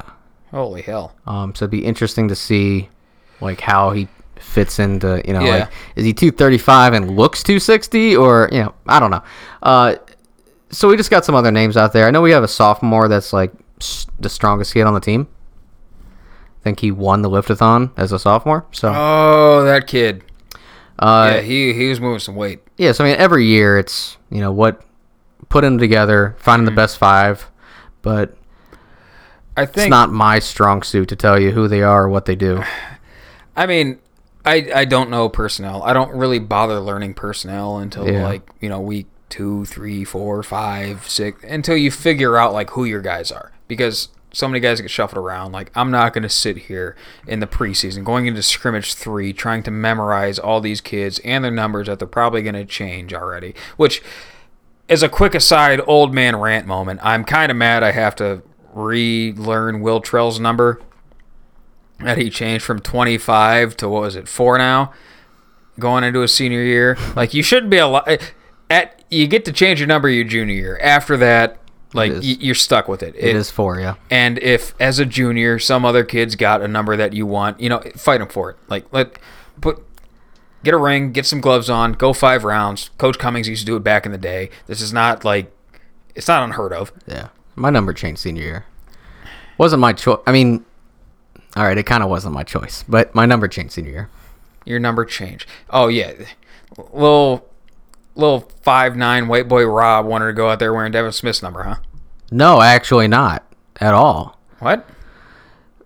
All right, so my original number, somebody asked if they could have it because it was their family number, and I just straight up told them I, I don't care. Like that's fine. Like you have to pass it through Burke. like get my number, you know, approve it through Burke. And so then like after that, they came up to me and they're like, "Yeah, well, you're changing your number anyway.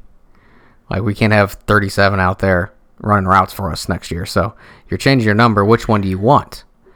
And they had it had to be a single digit number. I guess those are the other ones available. Like you can have any single digit number you want. And I was like, well, half these are taken. Like, no, you can have any of these. and I was like, all right, well, I asked for the number I wanted. They wouldn't give me. They're like, no, that's this kid's number. I was like, he's a sophomore. And they're like, yeah, it's already taken. Ten? Shows how much they thought about me, right? they told me I could have any them. Then when I asked for it, they're like, no, not that one. um, Ten? and I was one. Who's one? I think it was. I think Whitfield was one. No, Montel was one. I wanted. So I wanted Montel. four, and Whitfield was because four was my baseball number. So I wanted four, but Whitfield had it, which that ended up not being All his right, number. all right, anyway. doesn't Point matter. Is, I moving. changed Yeah. it senior. I didn't ask for nine. That was just like the one they gave me. I specifically didn't want nine because it was Devin's number the year before. Yeah. Damien already had it, I think, or wanted it, or I don't know. Probably wanted it, but And that's what I ended up being. Not what I asked for. interesting. I would have ran out there in 37, and it probably would have fit better. It would have fit better. Nonetheless, Nonetheless, he changed his number, so yes. get used to it. Yeah, he changed the number. Get used to it. So, eh, coming back around full circle, I don't follow the personnel or any of anything until we like start getting into the groove of the season. So I don't know who's going to be playing where on the line. All I know is what to look for for the offensive line, what they're running, how they look as a whole as a whole unit. You know, you look at last year, obviously we ran the hell out of power, which has been our MO since at least 2017, if not before that. Um, we were a really good counter team, which same play as power, except you're changing the guard and fullback's responsibilities. And a lot of that's on the running back too. They have to slow play it more because the blocking develops slower. So not only kudos to our blocking guys on making counter work, but kudos to our running backs too that they could, you know, not just want to oh let's hit the hole, let's take it slow, let the blockers do their thing, and go attack. Uh, as well, we were really good outside zone. Eh, eh, really good. we had outside zone in the playbook as a nice changeup last year that we could reliably run, um, which is pretty much antithetical to power counter in any kind of gap scheme. And the fact that we can run it like we did really shows the talent of our line as a unit that we had. Um, inside zone and that kind of stuff. We, we ran a bunch of different shit last year, is what I'm saying, which shows the talent of our line, what they could do, and the more schemes you can run as a unit, the better you guys are, really, in my opinion. Kind of like when you look at 2020 and all we had was power and inside zone ish ISO and an attempt at buck sweep, which was bounced every play anyway. You know, we didn't have much going. It 2021 was a big turnaround from that. And our pass pro was also there, like in so much as we had guys there in the way that could almost kind of successfully let the quarterback complete his drop and throw the ball.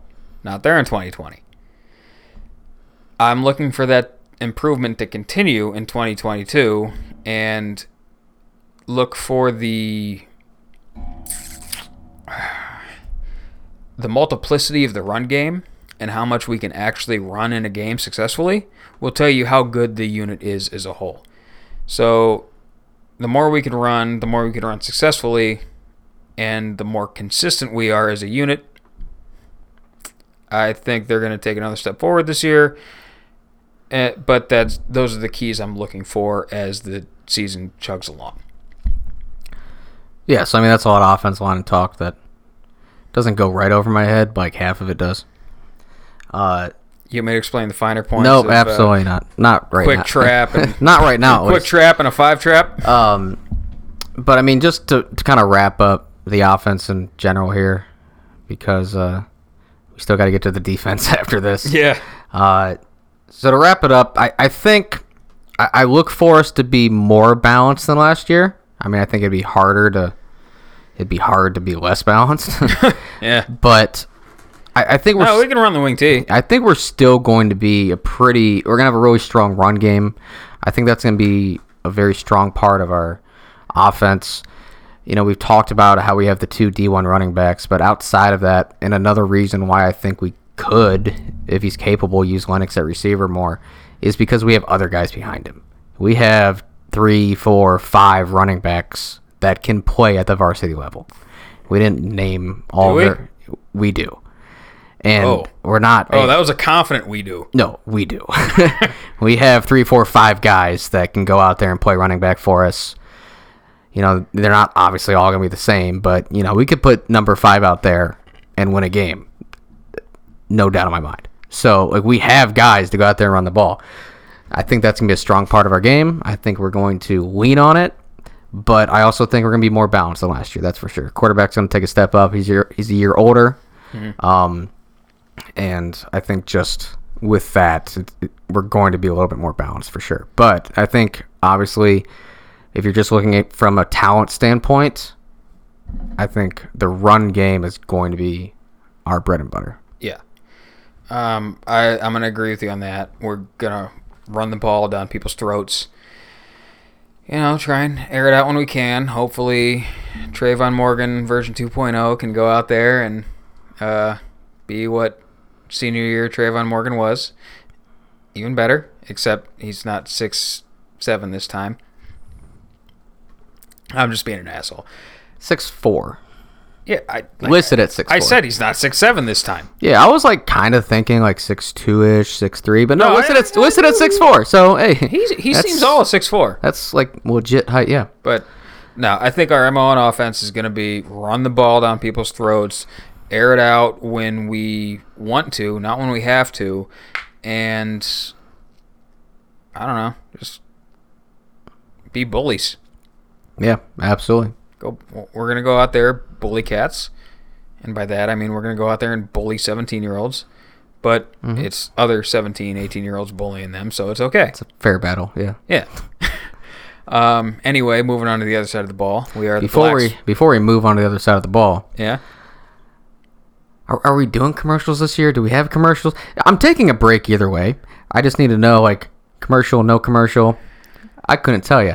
Either way, I'm going to run across the hall to the bathroom, Okay. and then I'm going to change because it's literally 80, Listen, It's literally you- 85 Listen, degrees in here. you don't have to change for anyone. You are perfect the way you are. yeah, you're the only person to tell me that. Um, And I'm lying too. Yeah, I know.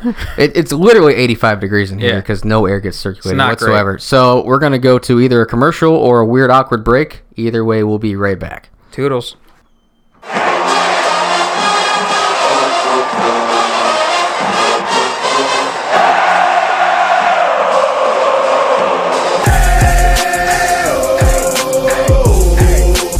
It's going down up in Tigerland. Wizard Gang doing this one for the Tiger fans. And we back. So, I believe we were just getting into the 2022 preview for our namesake, the Black Swarm defense. Um, I want to be honest. I don't know a goddamn thing about anybody coming back besides Big Mike, who was also happens to be another freshman that was getting significant playing time on that side of the ball. Um, the only thing though is we've had constant turnover on defense, and we have still been churning out these like just top of Ohio units. So I don't know who we're bring who's gonna be playing where, and I don't care because I'm not worried because they've given me reason to not be worried about it. So you got some stats in front of you. Start rattling off shit and let's uh let's ramble. Yeah, so I can go through it pretty quick, uh, just because, at least according to the website, uh, the, the returning players' stats, there's not too many of them. Uh, I'm not going to read the stats because they are blatantly incorrect. Whew. Yikes. at least to the point where I'm not going to. So it has tackles on here, right? You have solo tackles, assisted tackles, tackle points, which we both assumed work as like total tackles, how they usually calculate it. Yeah, so you got like And let me tell you, these numbers don't add up. So I'm not even going to bother reading numbers. I'm just going to tell you kind of some of the players that are returning, at least from the list. Uh, Maverick Clark. He's a junior now okay, so going had, into had to make year. sure. Yeah, he's going into his junior year this year. Um, linebacker, safety. Uh, I believe it's the younger brother of Clark that's at Kent State right now. Uh, Jaden Welch, corner. Marcus Hmm. Moore, we've talked about, plays defensive line. Uh, Freddie Lennox played defense back for us last year. Big Mike will be a sophomore. Played a lot of nose tackle for us. Dude's a dude. Uh, so those are our returning players that have tackles or at least enough of them. Who was our linebacker tackles. that wore 80 last year? Yeah, I think that was Clark. That was Clark. I believe so. For the love of God, kid! Like I know, I, I know, we just went on a whole rant about like not changing your number and stuff, Yeah. but you can't be out there as a starting defensive player wearing number 80. Yeah, I mean we, we talked about that last year, but um, uh, he, he's number nine this year. Oh, thank God! he's number nine. I mean, not- Wait, he was a linebacker, an inside linebacker. at eighty. Yeah, Is he still going to be playing inside linebacker? I mean I. I don't know if nine's better or worse. I think he'd be playing safety. Okay, okay, We can jump into that. Um, he's listed at six two two twenty as a junior. all right. Uh, I mean his brother is a great safety. yeah, Big bodied kids, big hitters, athletic. Um, Listen, if he's wearing nine at safety, uh, that's Makes that's more- fine. makes It- more it- sense, That yeah. looks good. That's a look right there. If you're wearing nine at linebacker, you know what? No, put eighty back on, please. I mean I'm I'm not entirely sure. We'll find out a lot more tomorrow. Okay. Um, and I'm talking like strictly inside linebacker. Like nowadays with the outside linebacker types, like how our Obi back is a Yeah, I mean, he could be like an outside or something. I, I, I, we'll find out a lot more tomorrow, Yeah. I'm sure, and then week one definitely. Um, but like outside linebacker, I mean, he could play some safety for you. I don't know. All I'm saying is, if my mic is wearing a single digit, I'm gonna throw a fit. Well, I don't think you're gonna be throwing too many fits once we get into it. But uh, like I said, Maverick Clark returning starter, Jaden Welch, Marcus Moore, Lennox. He played defense last year. Will he play a lot of defense this year? I'm not sure. Uh, Big Mike. Uh, some other guys that are returning. You got Chase Bond, uh, defensive end, as a sophomore last year, I believe. I think he's a junior this year. Okay. Uh, Cody Fair, Ryan Page. Uh, let's see, Liebler. We talked about Kyler Wiggins, uh, defensive back. So, uh, some other names. Uh, Cody Fair gonna be a junior, right? yes. Okay, he was all over the field as a sophomore. Were we just that young last year? Or is it just like a couple dudes? we were very young. Uh, with that, you know, if we just kind of want to jump into it, we can get more specific about players. How you want to break it down is, is up to you. But I'm just going to start off by saying our interior, our front, Okay. our front seven Yeah. is going to be legit. Legit. Legit. legit. It is Okay. going to be the best part of our entire team. And it's not a knock on any other part of our team. It just might be like the best front seven in the state. That's saying a lot. It is saying a lot. With that, we have players that are going to have to go both ways, I think. But when we are at full force, I think we might have one of the best front sevens in the state. Not knowing other teams' front sevens, but I ha- find it hard to believe that other high schoolers are going to have the front seven that we do. Okay. That's a very interesting statement there. Especially considering we ran so much drop eight last year, it might as well just be a front five. But Break it down however you want. yeah. Our interior of the defense, the heart of the defense, you're saying is top unit in the state. Up there. Up there. I mean, it has to be. I, I mean, Okay. I don't know. Like, I'm not looking at other teams on paper right now, but it's legit. All right. That's uh I mean it would fit with the theme of our defense the last you know, 4 or 5 years of very stout against the run. Not not to say bad against the pass, but like exceedingly good against the run and anything trying to go at the heart of our defense. And I mean, I'm guilty of this too. I admittedly like I I like offense more, but for the past since our playoff run started in 2017, I think the heart of our team has been the defense. So to say that the heart of our defense is going to be duded the hell up, eh, things are looking pretty good for us this year. No, absolutely. If you just want to start right up front, the biggest talking point is Marcus Moore. So he was a like I'm I'm just gonna throw it out there like an all state. I don't know if he actually got all state or not. You know, honorable mention, third Yeah. team or something. We're not diving into it that much. I, I think he was awarded something. Um, returning guy, D1, defensive lineman, 300 pound plus, moves insanely well for his size. We saw it last year coming back. Now it's senior senior, senior season version of him. Uh, you got Big Mike coming back. Uh, he was playing nose tackle for us last year a lot. Yeah. I mean, where these Just- guys actually play on the line could All- be anywhere, but it as a freshman all over the field wrecking plays as a nose guard. Yeah, Like absolutely. They have him listed at 265 this year, so it, nice to see that he put on the size. I was I was very intrigued to see what was going to happen with him because his entire life was he was the biggest kid, but also the fastest kid in his grade. Yeah. played running back, played defensive line. Yeah. he did both. Well, that doesn't really work at the high school level anymore. So like you're sitting at 225, 230. Like, all right, are you a defensive lineman or are you a skill player? You, you got to pick one. Well, they have him at 265. So I, I think that- sounds like he picked one. think that answers our question. Yeah. He played a lot of nose tackle as an undersized freshman, so you can only assume he's going to be much better now as a sophomore, Mm-hmm. also at 265. Will be interesting to see how he can play with an additional 30 pounds on his frame. I don't know exactly what his weight was last year, but 265 is definitely bigger. Yeah. Um, but yeah, I imagine he, he was so athletic at his previous weight that I I can't imagine that it's it- it's gone away. I mean, it's not Right. just gonna drop off the earth. He was It's just- legit one of the fastest kids in his grade. Yeah. Like even as a freshman. So now as a sophomore you put on some extra weight, you put on a muscle, like I, I can only imagine it's beneficial.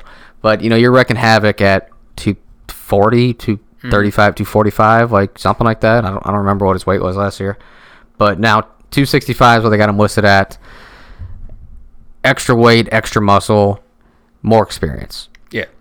to go along with Marcus Moore. You also have Andre Jones, the guy that we've talked about, who has amazing potential. We just haven't seen it because he has so many injuries the last couple years. But you put him out there, he's another 300 pound kid, moves well for his size. You put all these guys together. Another guy to talk about, Chase Bond.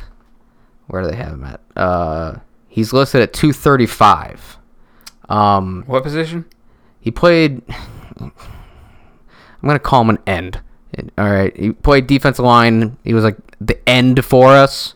All right, for the common people Okay. talk, he was a defensive end. Uh, played as a sophomore for us last year, quite a bit. Was he? Okay, was he an actual like hand in the dirt the entire time, and or was he like our OB Yeah, I think back? so. No, I think he, I think he was hand in the dirt. Okay, Um, got it. He was a So- sophomore last year. I think it, it took him a, maybe a game or two to come on. Then he played for a little bit. Then he was Mm-hmm. out for a little while, um, but played quite a bit as a sophomore. So now it's his junior year. He's gotten bigger.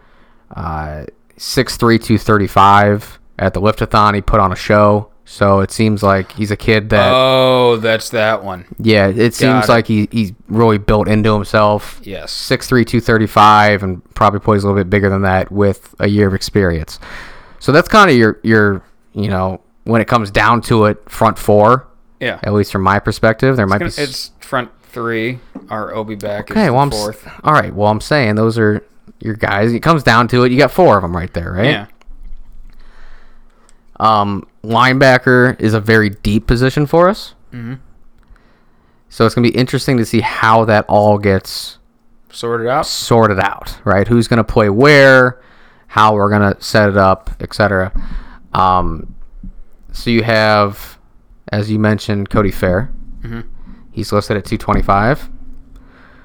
You have Clark listed at 220.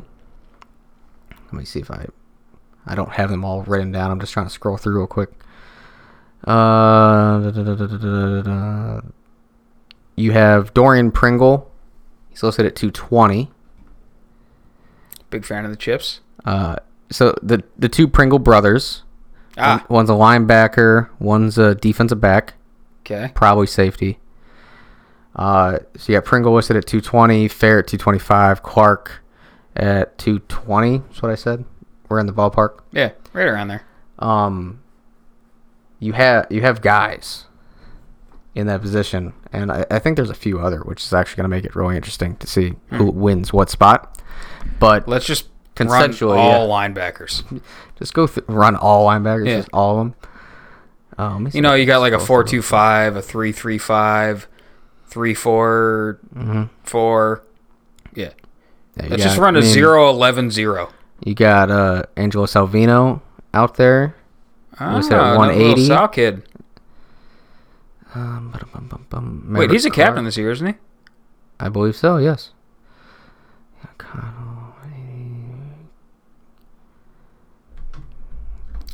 As interesting as, as Collin, it is to Collins you, listed like, at 195, but they had him as a returning player for defense. They have him as a linebacker. Okay. Um, Jameer Gamble. Oh, that's somebody we didn't talk about, but that's a fu- that's a Oh, future name. The Gamble kid. That's a future name. Um, Braylon Tolles. Yes, there's Gamble. a there's a name we haven't talked about, but there's a future kid. Okay. Actually, I mean, you could see both of those this year, but we're not going to talk about it too much. More flash plays. Um, Coach Hack's son. Wouldn't be surprised to see him out there every now and then. He's, going to be a sophomore, right? He's a sophomore, yeah. We got a lot of sophomores coming up here that are. Uh, the younger Lennox brother, sophomore. so that it, I I saw that and I'm like, is that the same? Eh, uh-huh. uh-huh. Yeah, Oh, they're the same size. oh, Um, like currently? currently, yeah. Oh, Probably about the same speed too, actually. Uh, da, da, da, don't don't do that to me, Rob. Just saying. Uh, yeah, we have some younger kids for sure. Um, Blah, blah, blah. You just rattled off like a core of all Ohio kids. Sophomores. Yeah, I know. Potential all Ohio. I mean, Oh, I think you could see. I think you could see all of them this year. To be honest, I, Yeah, every got- single name I just listed off. I Yeah, think we got will. Gamble, we got Hackenbrack, we got like oh, okay, yeah, like what else we got? like No, I think you act, you will see all. we got those another kids. Studer coming up too. Jesus Christ. Not that great, but I mean, I think you'll see all of those Yeah. at some point this year. I don't know what kind of minutes they'll all get, but To what capacity? yeah, but- all of those kids I think you'll see on the field. I mean, special teams, I would imagine. Oh, you could absolutely. see Flying around them, out Yeah, there. at once.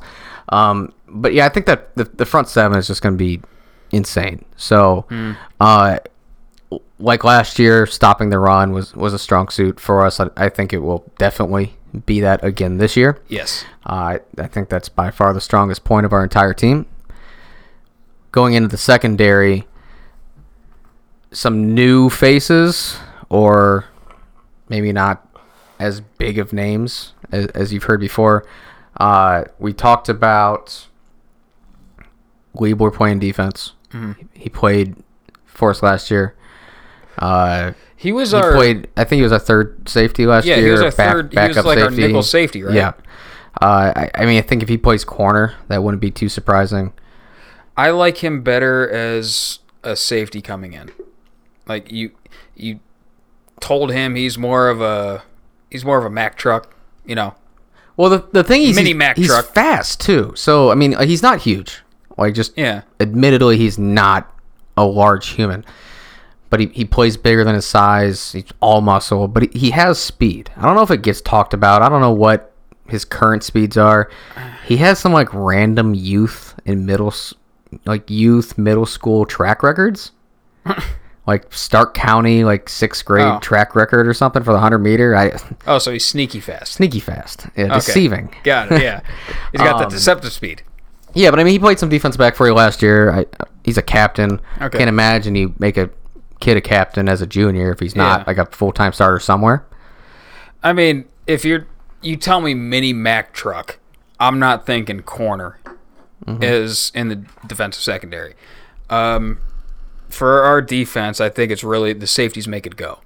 They're the guys that you don't have like a strong and a free safety. You have two kind of clones that can either one's going to be rolling back playing middle field at one point. They're both having to be covering the number two receiver deep on a vertical or filling in the alley on a run play. So it's a very like we've talked about before, it's a very multi-tool player. They both kind of have to be the same guy. You can kind of get away with one being better than the other, uh, but a Mack truck that's with that deceptive speed, I think that's your multi-tool that you want to throw on the defense. That's gonna help you a long way. Yeah. So, I mean, where he plays, I'm not entirely sure, but I imagine he's out there playing quite a bit of defense for you. I'd, I'd have to guess. Uh, Jaden Welch, we've talked about him being a corner. He has college offers. Uh, he's listed at 145, so also not large. Corner, Yeah, corner. Um, let's see. Here. stay in a corner there, bub. Uh, Kyler Wiggins, he's listed at 155. He's a returning player that played some last year. corner. Um, I think when so I, I think all of those could be corner type players for you. I know that's a point where it, it wasn't the super strong suit of our team last year, so I think upgrading there is going to be a strong point for us. Yeah. Um, safeties, safety types, the other Pringle brother, uh, the senior, one's a senior, one's a junior. The senior, he's listed at 195. Um, I know like they both showed out at the liftathon. Big kids, strong kids, the both of them. Uh, so I, I think he could be a safety. 195, how tall? 5'9", 195. Oh, yeah. I like that. You like that part, yeah. Um, let me see. I'm just trying to scroll through to find the names that I'm already looking for. But I mean, if the kid's got some speed, like he can, if he can cover a dude deep from depth, 5'9", 195 should be able to fill D gap. So I like that at safety. yeah, Um, another name, uh, Ryan Page. He's a junior, 5'11", 160. Is that Robbie's little brother? I, I would, I think so. That sounds right, but yeah. I don't want to I mean, quote it. But I, I think, Ryan, I think so. Yeah. Also, yeah. yeah. I, I think it is. Okay. Um, Coach Page's son. Um, oh my God, is it? I never put that together. yeah. Oh, Didn't uh, didn't figure that one out, huh? never once. Mrs. Page's son. Literally had no idea. Uh, Put zero brain power into that one, bub. Nice, yeah. Uh, have him listed at 5'11", 160. Uh, I, I mean, Yeah. Robbie was also like a little slimmer, and probably He- going into senior year. He even did so, not look like he hit as hard as he did. Yeah. So I mean, play bigger than they are. Um, they have the bloodline from their father. Yeah. That's for sure. So, uh, 160 probably fills in a little bit more. So even as a he's, senior, he's playing in like 185. Then. Yeah. So I, I think those are some of the names you see in the back end, and trying to figure out who's going to play where. I, I don't know. We'll figure out more tomorrow. Uh, week one, of course. But I was a nose guard three tech. I don't know, Dick. yeah. So.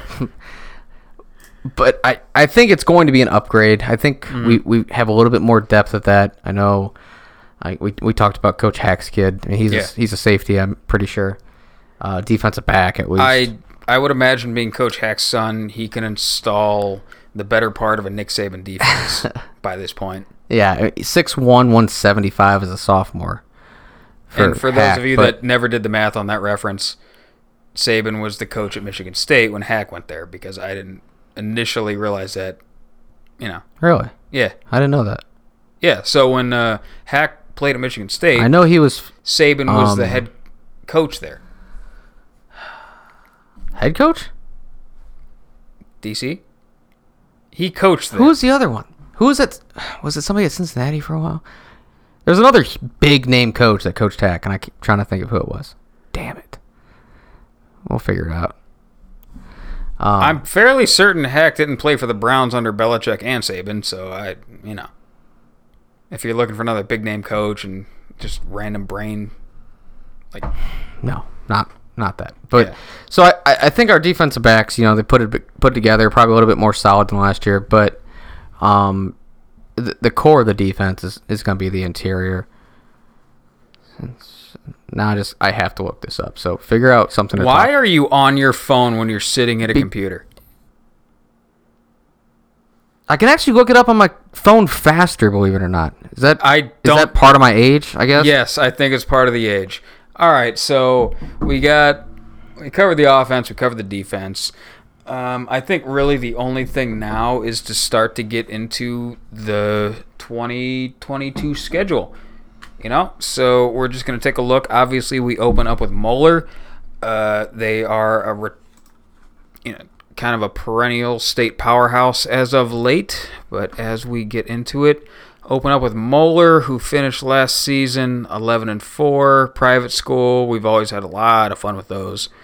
Uh, getting into Glen Oak, finished last year 3 and 7. Had kind of a frustrating game against them last year, even though we ended up blowing their brakes out the second half. Um, still just an astounding drop off for what is one of the biggest public schools in Ohio. Followed by Mansfield. At Mansfield, we've, uh, you know, as a Massillon fan, we've traveled out there quite a bit. It's actually weird. We've had more success, more playoff success on their field than they have, even though they went 9 and 3 last year. Followed by Warren Harding. Um, oh, hold on. Let me. Massillon website. Come on. One thing that caught me off guard was a sneaky historic rival against Massillon, Mansfield. Our oh, record Oh, against yeah. them 43 4 and 5. Like I don't know if I didn't know it or knew it and forgot that we played them a shit ton back in the day, but Yeah. when I saw that overall record of 43 4 and 5, oh, wow. That's like it's got to be what, like number 3 or 4 overall? You got McKinley, Warren, and then hmm. other teams. I mean, I can look that up real quick, but You can. I mean, yeah, we used to play them a lot. Uh, Yeah. in every sport, really. Otherwise, I can keep talking. Um, like I said, playing Warren. Uh, turned into a really good game last year with that quarterback there. He should be a returning starter, I think. Uh, he was slanging that thing all over the field. So they were they finished the season five and six, kind of you know disappointing, but they have fallen off as of late. Um, after that, we get to roll into St. Ed's, which last year, like we said, you don't want to say uh, leaving a loss with a victory, but I think we all felt pretty good about the team overall, about where we were, where we thought they would be after losing to them. They finished the season 15 and 1. Did they win states last year? Oh, that sounds right.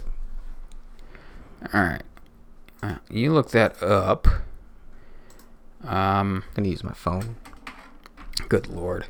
I just have so many windows open right now. After that, we roll into Fitch. Finished last season seven and four. Another sneaky good quarterback that was just slanging it against us. oh yeah, he put on at the north. Was it east west north Oh, south? so he was a senior, yeah, so we don't have to worry about him. The Fitch kid. Yeah, Yeah. yeah. Okay. So had a sneaky good quarterback that was slanging it against us. No longer a problem. But, you know, they uh they always run some funky stuff. It's always a good game with them. After that, we play Middletown, Delaware. Finished the team or finished the season last year 10 and 1. I don't know if that means they like went undefeated then just lost their first game in the playoffs or what or like how that works up there in those states. But last time a Delaware team came around these parts, we beat the brakes off of them. So I don't know, be interesting. Canisius finished last season six and four. You know when they first came down here in 2017 was a good game. They ended up kind of running away with it, and then just last year we seemed like we just beat them into the ground. Uh, followed by schedule says open, but that's gonna be the JV game against a Canadian prep school. So if you want to see some future Tigers go out there and ball out, that'd be a good night to do it. Uh, and coming down the home stretch, followed by, you know, I think these guys are still going to be on the schedule for a little bit. Canton McKinley Bulldogs. This time at home. Haven't had a true home game against them since, what, 2018. yeah. So that's one I think we're all going to be looking forward to. And for the love of God, I'm talked out, man. I, I did some filler, so whatever you looked up, I hope you found what you were looking for. So I didn't. I didn't find the other coach. I hate that was at so Michigan much. State. I hate you so but I did confirm that Nick Saban was the head coach there. Okay, so in, he uh, was the head like coach when 95 to 98 or something. Yeah. Yeah. So uh, there there was another he must have been an assistant coach. I don't remember who whatever. Uh Eds did win state championship last year. Okay. Um also Mansfield where'd it go? Where'd it go? Where'd it go? Uh Mansfield has the fourth most games played against Massillon. Fourth most. McKinley's number one. Mm-hmm. Would you care to take 10 seconds to guess who's two and three? Or somebody that would be two and three? Warren and How well is that corrective vision you have right there? I feel like for as much as I paid, I should be able to read this from here. Warren's number two. Alliance is number three. Alliance. Ah, the old. Uh, Aviators or something. Uh, haven't played them since '94. oh, what was that league called back in the day? The old All American Conference. All American or Yeah. Diamond or something. All American Conference. Diamond might have been for the other sports. I don't. I think like at one point like baseball was in a Diamond conference or Oh, baseball's played on a diamond. yeah, it is. Uh, for those wondering, McKinley, Warren, Alliance, Mansfield, Steubenville, Barberton, Garfield. Barberton. Barberton? Barberton's right after Stewart. Wow. I think Barberton was also part of that Diamond Conference. so I mean, uh, Garfield, Saint V's, Benedictine. Wow. Those are the top ten teams we've played the most often. McKinley's at 132, Benedictine's at 28. I was gonna say, kind of drop off Got some catching up to one. do, Yeah. Benedictine. You know. Um. All right, so there, there's the top ten. Uh, going on to our schedule. I mean, yeah, it's a tough schedule. Of course, week nine is is open. Uh, it's the Canadian prep team. Uh, it's listed as a JV game, and Hank referenced seeing some future Tigers. I, I, I really wouldn't be surprised if we had some of our younger kids playing that get reps on varsity. You know, not just like a straight JV game. Just like every year, you have some younger kids that get some playing time on varsity, and I don't see why they wouldn't be playing that week Yeah. um, get some reps in. I mean, back when we played Canadian teams as actual games, we still had like some starters playing. So I remember uh, my senior year, all of the starters like played the first drive yeah, at least, and then after that it was when your boy got to play, and then, and then we were putting like the JV JV in there by third quarter.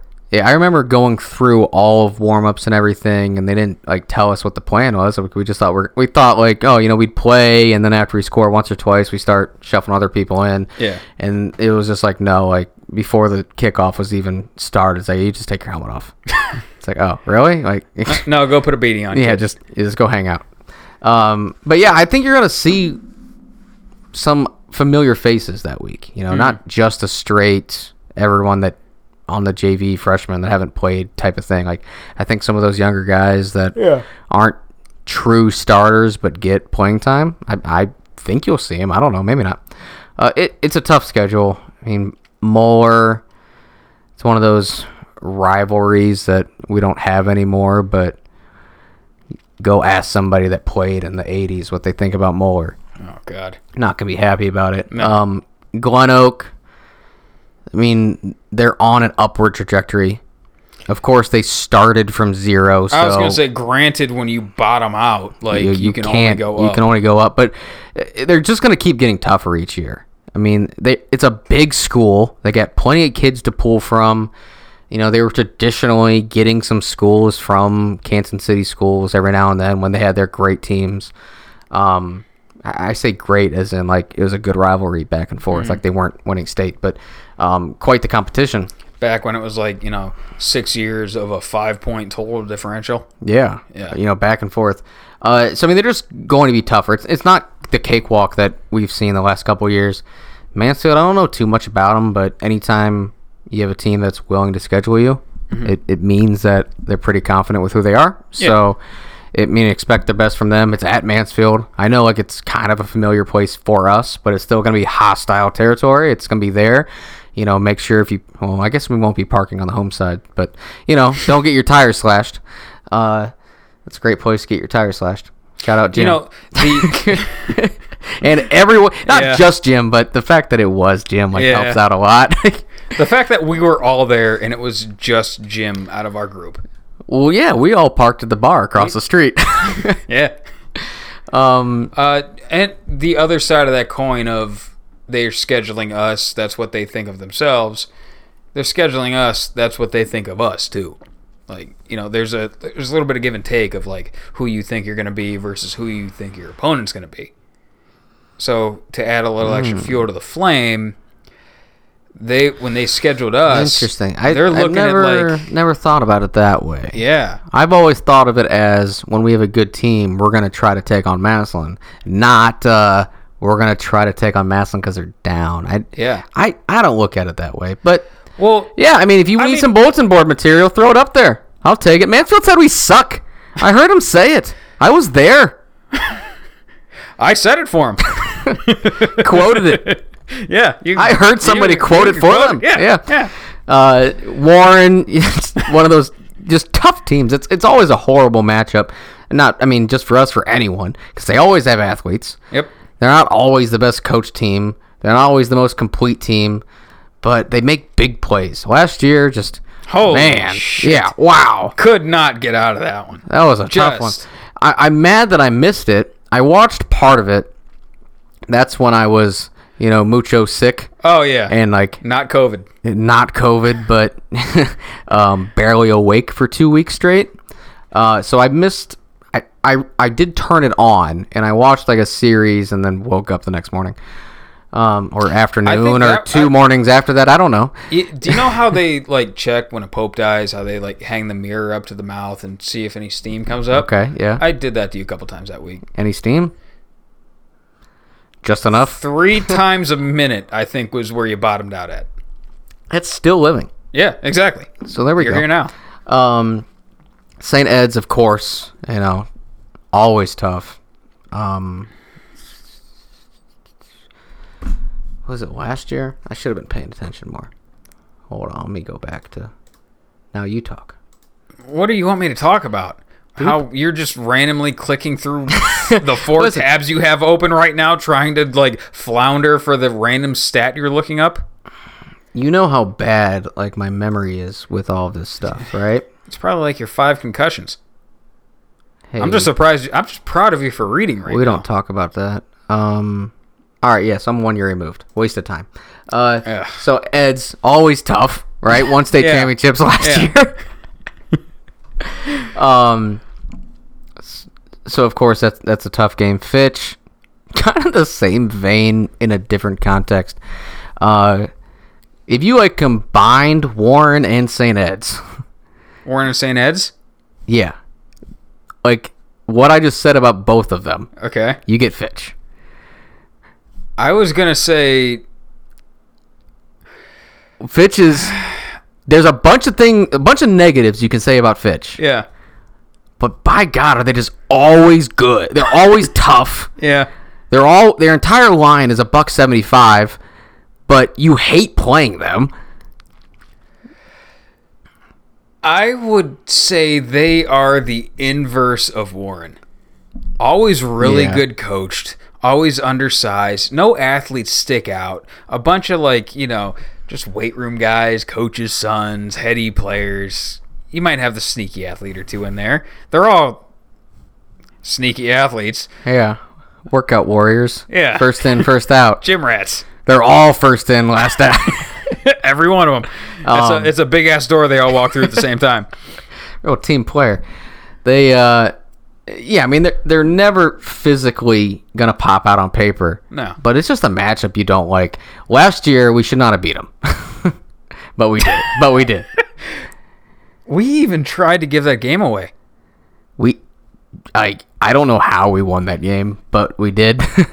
In fact, it was a great game. The it kind of same- sucked that we only had 80 fans at the entire game, but it was a Yeah, great game. That actually was pretty ass because that was my last game in Ohio. Um, I just remembered the same way we lost the green game is the same way we almost lost the Fitch game. A fumble by a certain giraffe who doesn't wear gloves for some reason. Nonetheless, Listen, Fitch hey, is a tough team. uh, all right, They lost their quarterback, it moving. Pretty sure. Um, but that that quarterback showed out in the North South game. Yeah. Him and Brawley together were, um, Oh, that was the one thrown to Brawley. yeah, Oh, that's why Brawley won MVP or whatever, offensive player of the game. something like Something that. like yeah. that. Um, he, he took home some more but had it was the Fitch quarterback that was Yeah. was slanging it that game, and I mean he was slanging it against us too. I mean, I, I feel like in the second half he started to get a little scared, got happy feet back there. I think we got him once or twice, and he kind of lost it. But uh, yeah, that quarterback he could throw the ball, that's for sure. Uh, Middletown, Delaware, kind of like what you said. Um, not entirely sure what to expect. You said they went what, ten and one last year. Mm-hmm. think think I saw that they were like state champs not too long ago or something. But some of those Northeast states do really weird Yeah, they, championship they still stuff. vote on it up there. You know, those paper championships aren't anything. Like they could have went ten and one and lost in the state championship. Just not like even gonna like recognize my joke. All right, we'll keep not a joke. We're keep moving. Um, like New York. What was the team that? There was the team that came in. They're like reigning state champs, and we beat them. Just beat the boots off of them. I think that was the Delaware team. Is that who? it be- Yeah. It's because they have like 25 different regions, and Yeah. Mm-hmm. each region gets a state championship or some bull. They were Makes no sense whatsoever. Like were- I don't even know how you can be proud about that. Oh, we're the state champs of Stark County. Like, hey. Listen, you got to play in the system that you're in. I know, but why? Like, you could be like your district champ, and then you move on. Like that's what you know. We have a regional champion, and then we go on to whatever. Some of those states just have Hey, weird 24 things time that they state do. champs, baby. Got to play in the system you're in. Well, that's legit though. We are though. I mean, so are they, but like it's just a dumb system. Um, Canisius, tough school. Um, got dudes. we played them. they got dudes. Open week and then McKinley. So McKinley at home. Definitely excited about that because, like you said, the last home game was the COVID year, so nobody was there. Uh, just not the environment What that a you're used wonky to. game that was. Saturday, like October third. It like Oh yeah, it was a six week season or something. yeah, it was a six week season. It's like the first or second weekend of October. yeah. You start the entire day. Wow, entire day you are tailgating at home, and it's just like, what even is this? You know, Yeah, it was so weird. like it's you're going into the McKinley game with a four and one record. Walking in, you're in a t-shirt and shorts because it's like 73 degrees, sunny, no clouds in the sky. Yeah, Just the it Twilight Zone, man. yeah, it was man. Just hopefully never have to go back to anything like that ever again. Give me like give me at the stadium 5:30 in the morning blaring Pink Floyd. Yeah. Already like kind of buzzed and it's like 28 degrees and I can't feel my toes. Hey, like 11, 12 weeks, and you will. Yeah. That's what I want. That's the plan. Though, take away the coldness factor of it, and that's week one also. Without the like aura of being the McKinley game, You're going to be there at 5:30 in the morning. I could be. Do it. I'm off next Friday. I'm not. Well, you don't have to be there at 5:30. I- I'm gonna be smoking meats all day. That's what the kids are calling it these days.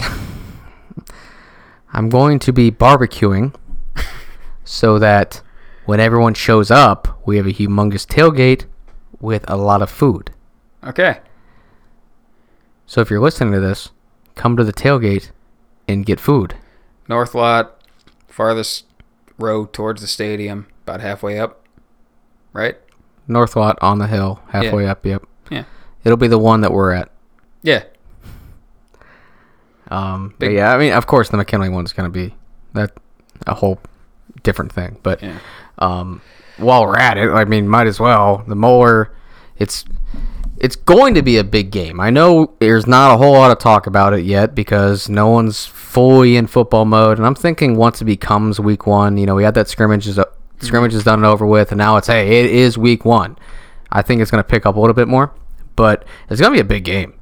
I know there were during the summer they were talking about trying to get people to come pack the stadium. We're gonna make it a f- sellout, and they just stopped. They weren't. Yeah. They didn't promote it at all. So hopefully that picks back up this week. But you know, we, we got to show up to that game. It's it's a big game. You guys forget who Moeller is. Some of the younger kids might not know who Moeller is. Get your tickets. ask your dad. Get all bring all your friends. Like what else are you doing on a Friday night? Besides coming to a tailgate and then going to the biggest game Yes, in the state of you- Ohio. You are welcome to any meats that have been smoking since 5:30 a.m. You heard it here first while Pink Floyd is blaring. Yep. I mean it. It's gonna be legit. It Trying to make it a big deal. Tailgate's gonna be a big deal. Game's gonna be a big deal. Get, to Get your ass out there. Get to the game. Get your ass out there. So with that, um, you know, we started it last year right before the podcast ended, but uh, I gave you the job of finding me some lines to rip off the top of my head. Yeah, I forgot to do that, but I can rip some off the top of my head. All right, so uh, rip them off the top of your head to me, so I can rip them off the top of my head. Okay. Over under. Wiltrell and Lennox combine for 2,400 yards? Ooh, pounding the over. Hear that, boys? Our two running backs are combining for over 2,400 yards. What else you got for me? Uh, over under.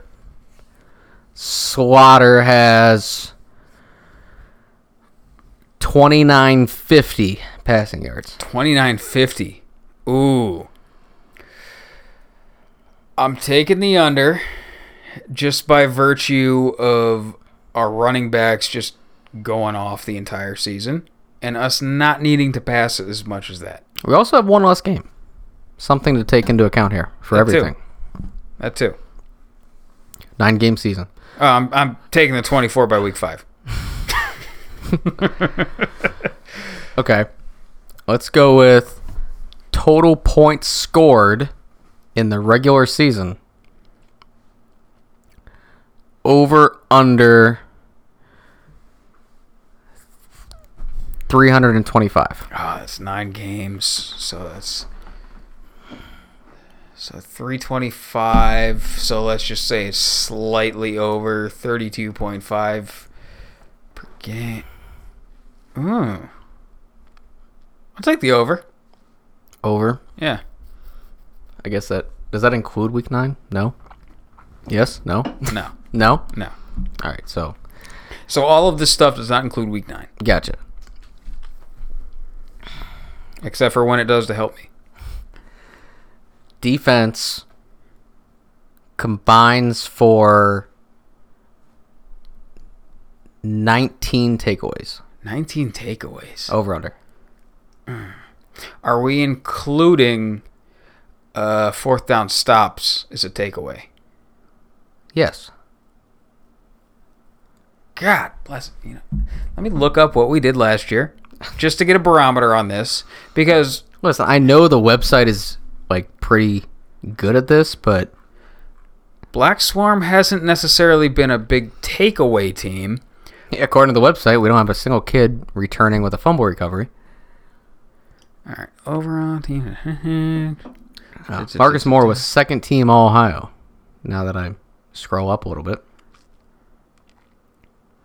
All right, so oh, already I feel like I set the bar a little high with that. one. seven uh failed to convert on fourth downs. Oh well, then in that case, that Another that seven fumbles lost, so that's fourteen right there. Um, Maybe it's not that pass, bad of a and then and nine interceptions. So over last So year. seven, seven. That's a lot more fourth down stops than I would have. I mean, that Yeah. changes it a lot if you're including those. So You said we're including them, including them, and You're you taking how many? 19. Nineteen. 19 total turnovers. Yeah, I'll take the over on that one. Okay. Yeah, if you're including fourth down stops, that's that's kind of more than. And you know don't what? think about how many of those. Yeah. Are.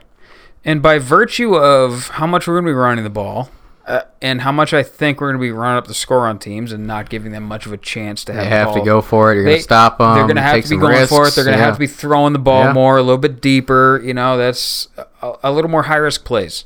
Mhm. So, yeah, I'm ta- I'm I'm taking the over and feeling pretty confident about it now. over under. Ardo Banks Under. fourteen hundred yards. Fourteen hundo. Yeah. Oh. Oh, under. Easy. Easy. Okay. And I'm just basing that solely on 2019. We had 2,000 yard receivers. And with the talent we had at receiver and quarterback that year, compared to what I think overall our game is going to be this year, under. Way under. Okay. I, I think the one game taking away week nine definitely helps with that. I mean, he had 750 last year. So you want him to double it. Yes, I do. I I mean, I want him to do that No, I mean, well. Uh, like, but like for sure I do, listen, I will be perfectly content being wrong on this, but I'm taking the under based on I don't think that's where our game's necessarily going to be, and I think we're going to have other dudes stepping up to eat into those yards. okay. Over under a thousand. Uh, I don't want to insult the kid. Well, then make up some excuse about how our system's going to be run first, and they're going to be focusing on him, and it's an easy, it's an easy out. I'm just trying to feel like where you are with it. That that is a really good number to set. First off, so congratulations on that one. Um, you should be writing the books in the back of whatever bars we're running the books out of these days. I'm going over a thousand. I mean, if you couldn't guess by my first number being 1400, Yeah. I'm saying over a thousand. I feel like he had. Thousand? I feel like he only had seven catches last year, and he went for seven fifty. Like, You know what? Okay, you sold me. I'll, I'll take the over on a thousand. if he's at all Yeah, more than last year, that's a thousand yards. I'll take the over on a thousand. over under five and a half kick and punt returns for touchdowns. Under. I don't see a specific dude we have this year yet that's going to be back there like Brawley was for us. Um, he was an absolute electric factory every time on special teams. And I don't know of a guy we have yet that can be that guy. So to your point, um, the only returning players we have, um, Barry had four kick returns last year for 54 yards, and we don't have anybody that has a punt return returning on the roster. Though I feel like it's not very hard to teach Lennox how to catch a kickoff. Punts are different. Some kids have trouble catching punts, but kickoff, I, you can put anybody back there, in my opinion. All right. You break one. Yeah. Okay. Surprising stat we talked about beforehand. Let's do sacks. How many sacks our defense has? single player. So just Oh, any single player. excuse to read off that ridiculous ass stat you read to me before we started recording. Oh, it makes no sense. I but I don't want to read it off because it makes no sense. read it. All right. Well, let me preface this with Maverick Clark had six solo tackles last year and one assisted tackle last year, but he had seven sacks. Is it more or less this year? It, it just makes no makes no damn sense. All right, so something about this statistic on the website is wrong. I'm sorry. Things get either they're classifying in a way different than we classify it, they're wrong or we're wrong. A, a sack and a tackle are. It, it's A it's- sack is a tackle. It's a thumb and a finger. Yeah. Yeah. All sacks are tackles. Not all tackles are sacks. also, are you telling me our linebacker had seven sacks? that would that was my first thing. Like you're hung up on the oh A he- sophomore linebacker at seven sacks while wearing number 80? it's hard to deserve one with that number. No, you were you've been hung up on the fact that oh he had seven sacks with only six tackles. What? I was hung up on our sophomore linebacker wearing eighty had seven sacks. What? yeah. I Excuse me. One of these stats has to be wrong because I that does not just nothing about that statement feels right. Okay. So I have one for you. It has a little caveat to it. Okay, let's hear it. According to MassillonTigers.com official statistics, Marcus Moore has 14 and a half tackles for loss. Hmm.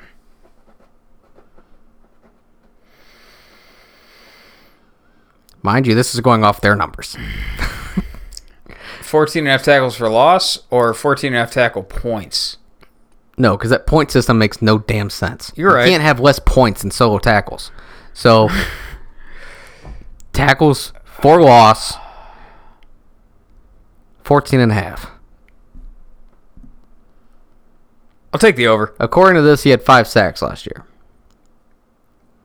But Clark had seven. So, I, you know, I, I, I don't know anymore. not I'll, I'll just take- not just a grain of salt, the whole damn shaker. Yeah. Just pull that phrase out of your ass. Yeah, you- I did. I like that one. I'm banking that. So you say under? No, I'm taking over. Over 14 and a half tackles for loss. Yeah.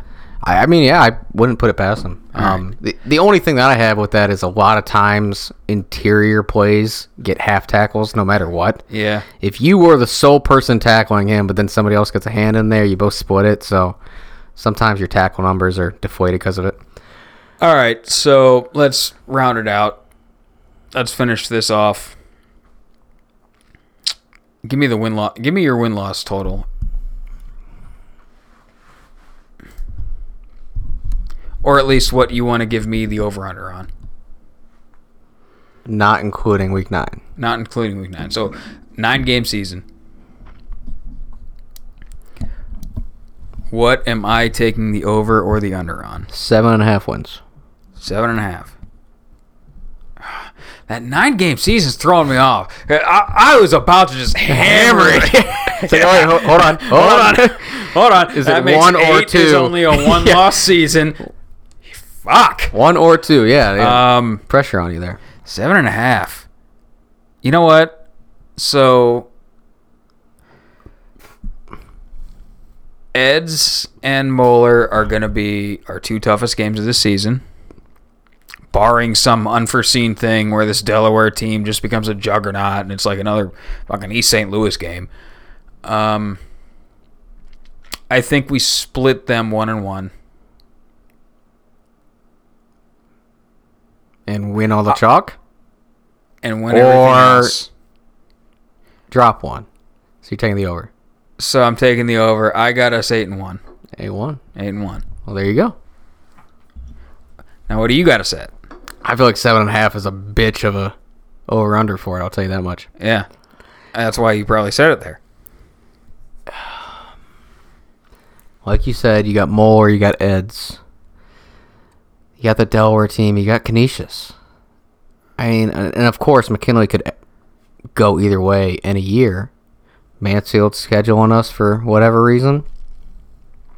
All right, you're not selling tickets right now. Give me your number. Come on now. We we know like almost every one of those you rattled off is going to be a W.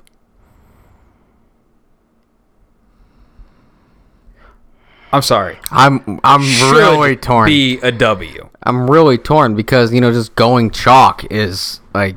I guess if you take one and you drop one, that's still chalk. Um, You want me to help you out a little bit? How many games have we lost since Coach Moore got here that we should have won?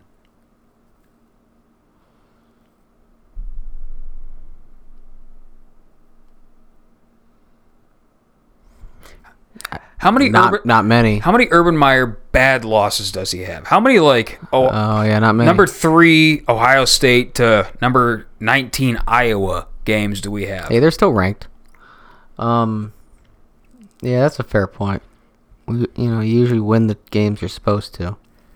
and that has been a nice little change change about this regime is you know we win the games we're supposed to win I'm gonna go over. I'm gonna just be optimistic and go over. But Yeah? I, I wouldn't fault anyone for saying seven and two. oh yeah no like i can if you told me seven and two i i believe it I don't know much about Moeller besides like historical. I don't know what they've been doing the last few years. That's something you should probably like look up before doing a podcast. But if you know anything about us, that's not what we do. yeah i was gonna say this is ent- this is start to finish a fly do by your night do your own research. Yeah. Don't listen to us. Um, I'm gonna take the over just because I think we win one of those big games. Like you said, I so you think we're splitting them one on one we might beat both of those and then lose to another team. I don't know, but week one's always tough. I mean, it's tough for them too. who are we playing after eds Fitch. you know what? If we end up beating both, if we're going into Fitch undefeated, I can see those little rat bastards pulling out a W somehow. like just some weird ass like Fitz- five to two. Fitch Victory. rolling into Paul Brown Tiger Stadium. You know, one and five or something. we just we beat Moeller. We just came off a big W against Eds. You know, we're on top of the world, and then they just come in and it's like Fitch beats Massillon six to three. that would be too normal of a score. I liked your five two better. Yeah, you're right. Yeah, I'll, I- I'll take the over. I'm gonna. I'll But say. Eight, somehow I'll say Fitch, eight and one. But somehow Fitch got there two, two, and one. yeah, yeah, two, two, and Yeah. one. No field goals. Yeah. Um. Yeah, I'll go with that. I'll go eight and one. Okay. All right. That's fair. So that's our season predictions. That's uh about all we got. Besides one last little thing I had on the itinerary for us. Oh, I forgot about that too. Okay, Yeah. I'm just I'm rolling off the top, boys. You're rolling off the top. rolling off the top, boys. Oh my god, I've had this on deck since I first started thinking about it. Since I first brought it up to you. You knew this. You knew about this a month ago. You didn't let this like rattle rattle around the old head at all? No. All right. Well, on this podcast before, we've done top five best beers. So obviously, it would only make sense if we do top five worst beers. And because I know my list is unbeatable, I'm going to let Rob go first. Not even back and forth. We're just going lists. And I have to go first? You know what? All right. We can do the back and forth. We'll go five to one. Uh, Rob, you can start. Starting at five. Yes. Starting at five, working our way to one. I'm just going to make them up off the top of my head. And the order might not be good at all. Order might surprise you. Order might surprise you. Um, skunked beer. Skunked beer. Yeah. All right. Yeah, that's a real that's a real reach. Like It's not good. you're right, but there's plenty of worse beer before that. Okay. All right. Let's see your list. Well, number five, I got this one's kind of a might be a recency bias. Also, might be like a very much just me thing. The deployment near beer. Yeah, never had that. You're in the middle of a desert on the other side of the world. Nope. you know, completely just removed from everything you've ever known. And the place is completely dry, no alcohol whatsoever. And your friend comes to you and says, Hey, we're playing pool. I bought us a round of almost beers. And hands you this bullshit Budweiser, like non alcoholic stuff. And you're you're just you're so beat down by everything around you. You're like, ah, I'll give it a shot. Take a sip. Like, oh, that tastes like home. And by the time you get to the bottom of it, like, I'm not feeling any different. This just sucks. It is ass. Like, it gave me hope. Hope was at the top, and it just ripped all that shit right out by the bottom of it. And now I just wasted 100 calories drinking some bullshit bread. Yeah. I think the difference is that I learned about you recently is that you don't enjoy any beer. Not one bit. So that changes things a little bit because, I mean, maybe a Budweiser NA I'm not enjoying, but there are beers out there that I can just enjoy for the taste. Can't I do don't it. do it because it's just it's just a waste of calories. Well, You're if not that drinking, so if but that beer that you enjoy for the taste Yeah. didn't get you drunk at all, didn't get- didn't make you feel any different. no, we've had this conversation. Like, yes, I would still enjoy it. Okay, okay. We there are beers air out. though. There are beers out there that I will just like. You know, you drink because they taste good. Like it's a good. Yeah, All right. absolutely. You're you're weird. That's fine. We'll keep moving. Okay, sorry. You're the only person in the world outside of 16 year olds that don't like. All right. Um. there are plenty of 17 year olds that also don't like beer. Yeah, I was one of them. 18, 19, 20, 21. That's for sure. Um. All right. Number four. I just I had it and I lost it. Um. All right. Saturday night alone beer. Oh, that's a So, like- bad one. What you didn't realize is when you were gone, I was working from home. Right? They were redoing the office, so Yeah. we all got to work from home. I I mean, I no, I did get a bunch of sad texts like, "I need more friends. How do I Absolutely. friends? Where are my people at?" I would go a week, two weeks at a time without seeing another human. God, that's living Jim's dream. Yeah, in my nightmare. So like I'd go through my work week and then the weekend comes. And it's like all week I'm just like telling myself, all right, whatever, like works mm-hmm. like I- I don't mind work, but I'm working and then just watching TV, going to bed, working, watching TV, going to bed. Whatever. When the weekend comes, I'll hang out with my friends, I'll do something, and then everyone's busy. Well, I just told myself for five straight damn days that I'm building up to a fun Oh, Saturday. That's such a bad spot. Well, there there's no one else. It's just me. It's just me and a warm can of something from the pantry. and I'll tell you what. It, it's not a great night. Now I'm not. just- I'm on, not an alcoholic. Like it, No, you- no, no. it stops at No. one. No, But, like- we we can't gloss over the fact that you don't respect yourself enough to put it in the fridge for yourself. like you- this is a household you live in. You control where the beer goes.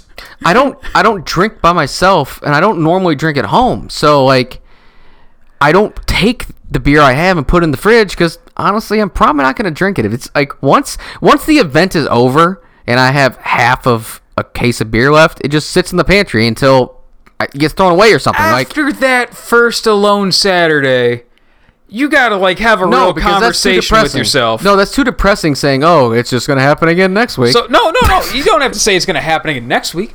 But you have to have a real conversation with yourself, like, okay, this is. I'm not gonna let this happen again next week. Not Next- gonna let it happen yeah, again the week after that. Next week it'll be cold. yeah. week after that, we're gonna be cold, boys. No, the one Oh my God. Saturday night alone beer oh, boys. Yeah. that's you know what that one might. takes the list. Yeah, well, might take. That's a sneaky one right there. I can only imagine because, like, we had this conversation the other night. Your lifestyle is, you know, you wake up super early, you work out before work, you go to work, you come home, you eat dinner, you do like whatever like medial chores you have to do. Yeah. And then pretty much bedtime. Building up for the weekend. And I can imagine when that weekend comes when you are just bust. Oh. I mean, everyone's busy, people out of town, like you're done. It's like, ah, I just spent a week building up for this. Oh, I am looking for that strong, Looking forward to sturdy that runner warm-. That warm pantry beer. No, I am looking for the outlet for that extension cord that doesn't have a breaker on it. There you go. Sorry, Rob, you're out of toaster. uh, it's gonna be fun for people that don't know that reference. Moving along, my number four. Uh, this one is a very recent one, and also not gonna be very relatable for many people. Century Club beer. I didn't mind it. See, so for those that don't know, Century Club is a wonderful thing on a show Letterkenny that you just drink 100 shots of beer in 100 minutes. Yeah. And we tried this uh, a few weeks back now on Saturday, you, me, and Cody. And the beer itself wasn't bad. Mm-hmm. It's just the game was so uneventful. You know, we hype. y- You do the math on it before. It's like, okay, this is gonna be like eight and a half beers in under two hours, right? This is gonna like, there's gonna be some kind of challenge to it. It's gonna suck at some point No, not really. and they just cruised right along. Like, Yeah. There was, we just had a conversation. It just shot every minute. But man, when that shit hits like 25, 30 minutes later, you just drank eight and a half beers in under two hours. It's, Yeah. it's not a good time. That's the end of your night. Hmm. Like I, I was on the couch for 45 minutes just in a fucking roller coaster. Not good.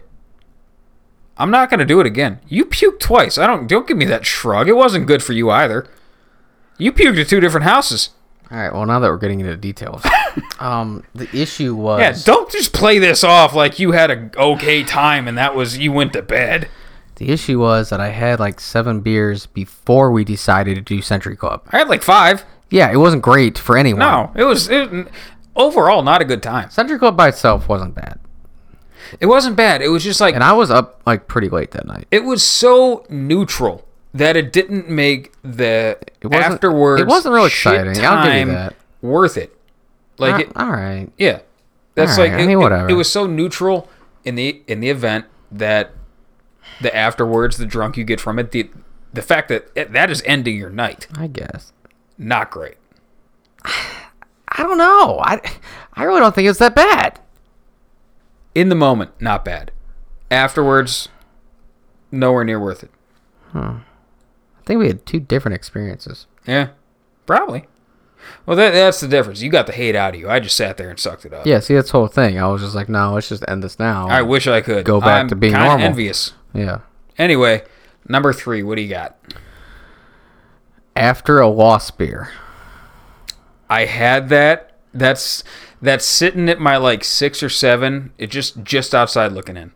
So it could be. I phrased it that way specifically. It could be after losing the state championship, Oh, you sneaky bastard! after losing a McKinley game. It could be after losing a family member. Yeah, It's a you sneaky deaky. after a loss beer right there. You know, like yeah. it's not a celebratory drink. So the only reason I didn't have that one on my list was because that lost beer is never one I have on my own.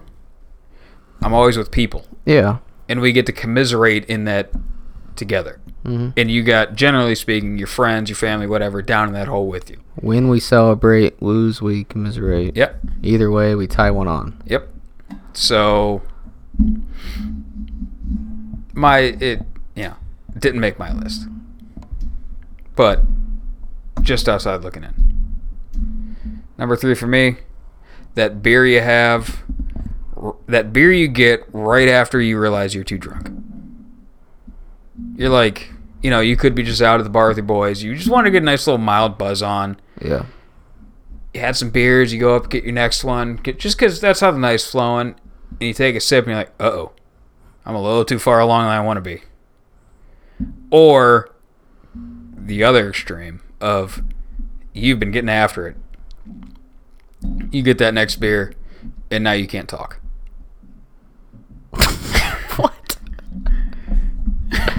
okay. Again, extremes. yeah, I'd say so. But in general, you know, you you want to get to a certain point with your drinking, and you just it's what a lot of people do. You know, you like you, you like having something in your hands. You like the just the motion of the drinking, and then you go and Yeah. get that next. You just get that next ice cold beer, and you sit down. and You're like, I am a little bit farther along than I want to be, and you got a choice to make. Do you nurse that one all night, and suddenly it's like room temperature after an hour? Do you just set it down, take the loss, and keep it moving? Like, do you chug it and just decide to dive headfirst into what you don't want to be right now? These are choices you make. Interesting. Yeah. So, the beer when you realize you're too drunk. Number three. Okay. Number two, what do you got? All right, I guess kind of the same vein, but more specific. So you're playing beer darts with your boys the other day, and you're getting hit. Right? Game's been going on for quite a while. Yeah. Everybody's taking their fair share, but you just got hit back to back. Oh, you get schwacked. You just got swacked, right? You grab your first one, you start going along with it, no big deal. You get hit again immediately. Oh, And it's the, all right, hold on, boys. not a good spot to be. Hold on, boys. Yeah, I got to put this one off to the side real quick because they're giving you a hard time. Like, you Yeah. know, you, you got to, you know, take it, Yeah. put another one down. So you're trying to finish the one. You got the second one off to the side, which is rough because, like, oh, man, you got the side beer that you Yeah. already owe them and you're trying to finish this first one, but it's like, all right, we'll get through it. That second one's going to stink. I'm trying to muscle down this first one. And then you get hit again. Oh, that's just game over. That's nailing the coffin. the two side beer dart situation. That's that's just that's where you know even the pros. yeah. You gotta like pull it off to the side and then you tell them, you, "Give me a sec. I'm I'll put another one down." But that you're two back yeah. and you get hit again. You you in a rough spot. See, that's the thing where you just like, at a certain point, you just got to give up the darts and like take a moment. Yeah, absolutely. Like I I don't Yeah. have my throw. Somebody else takes it. Yeah. But I, I in all good consciousness, my only consciousness. Yeah, I was gonna say the only In the consciousness. you're about to lose. in consciousness, I can't put another one down yet. So that that's a rough spot. you know, any good when you're holding one and you get hit, hmm. that stinks. But you're holding one, one off to the side, hit again. Yeah, that that's a bad one. Oh, that's a really bad one. That's a I bad, like that one. That's a bad beer. I like that as number two. Bad beer. So my number two, it's that first hungover beer on a multi-day drinking event, Mm. like Country Fest, a bachelor party. Say you tied one on too hard, McKinley Eve. Yeah, been you know, there. Yeah. slop fest, anything where you got after it the night before.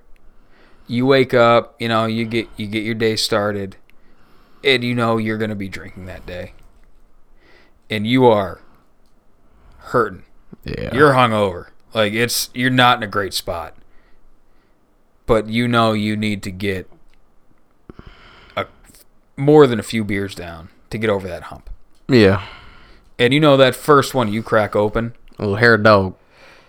it's not going to be good. It's not going to get you where you need to be. it's barely gonna get you even going. Uh, It's gonna start that climb over the mountain, over Mount Hangover. yeah. You're not even gonna get to see the first peak on that first one. It's a necessary evil. That from crack to crinkle, everything about it's gonna be bad. Yep. But like you said, necessary evil. Gotta get it down, boys. Gotta keep it moving. And you know what? Maybe can three, maybe can four, maybe can five. We're gonna be start to feel good again. But it's not gonna be can one. Because can one is the second worst beer you can ever fucking have. Yeah. It's not great. Not great. Alright, Rob. Number one, worst beer. What do you got? Bud Light. Damn it! you stole my bit. Really? You know what my number one is? Hamm's. Ah. Yeah. Yeah, take that, Jim. You stole my bit, you In bastard. the entire state of Pennsylvania and anyone who drank beer in the 70s, take that. Oh, they just wanted something they couldn't have. Ham? Yeah. There no pig in the 70s? When was your mom born? Before that. Obvious your mom joke. Like, you know, you know, your mom. Ham. Pig in the 70s. Pigs, pig your the mom. 70s. Got it. Yeah. There we go. There we go. We got there. Welcome to the party, pal. So you're on Hamm's number one. Yeah. Yeah. No, I'd rather have Hamm's than Bud Light. You're on crack. No. Yes. Listen, Bud Light, you know the hangover is going to be bad. But at least, like, in the moment, No, bad. it's still another light beer. nope. Uh-uh. You're just so you're just so disenchanted with it because of the hangover that comes with it. And trust me, I get it because I also get that god awful hangover. It's just fucking horrendous. I'd rather have above room temperature natty ice than Bud Light. I have no words. The hangover is so bad. You're telling me you will take a So case of Hamm's over a case of Bud Light? Yes. There's nothing good about Hamm's. The It taste isn't kill good. you the next. the taste isn't good. The drunk Hey. isn't good. Kegged Hamm's is not bad. We'll just throw that out there. Kegged Hamm's, not bad, and by far the absolute best deal you can even come close to getting at Esber Beverage Company. That's because it's so trash. They're trying to give it away. It's worth it. Keg, not bad. Cans, not great. Still take it over Bud Light. For sure. There's nothing that I would drink. Nothing I would pick Bud Light over. Nothing. Skunked Hamm's. Yeah. All right. I'm not drinking Bud Light. It's not happening. I'm not doing it. All right. Well, this has been the first episode of the BlackSwarm Podcast 2022 season. Obviously, my co-host Rob Antonell is just on crack right now, so we got to get out of here. Um, go Tigers! Beat Moeller. Beat Moeller.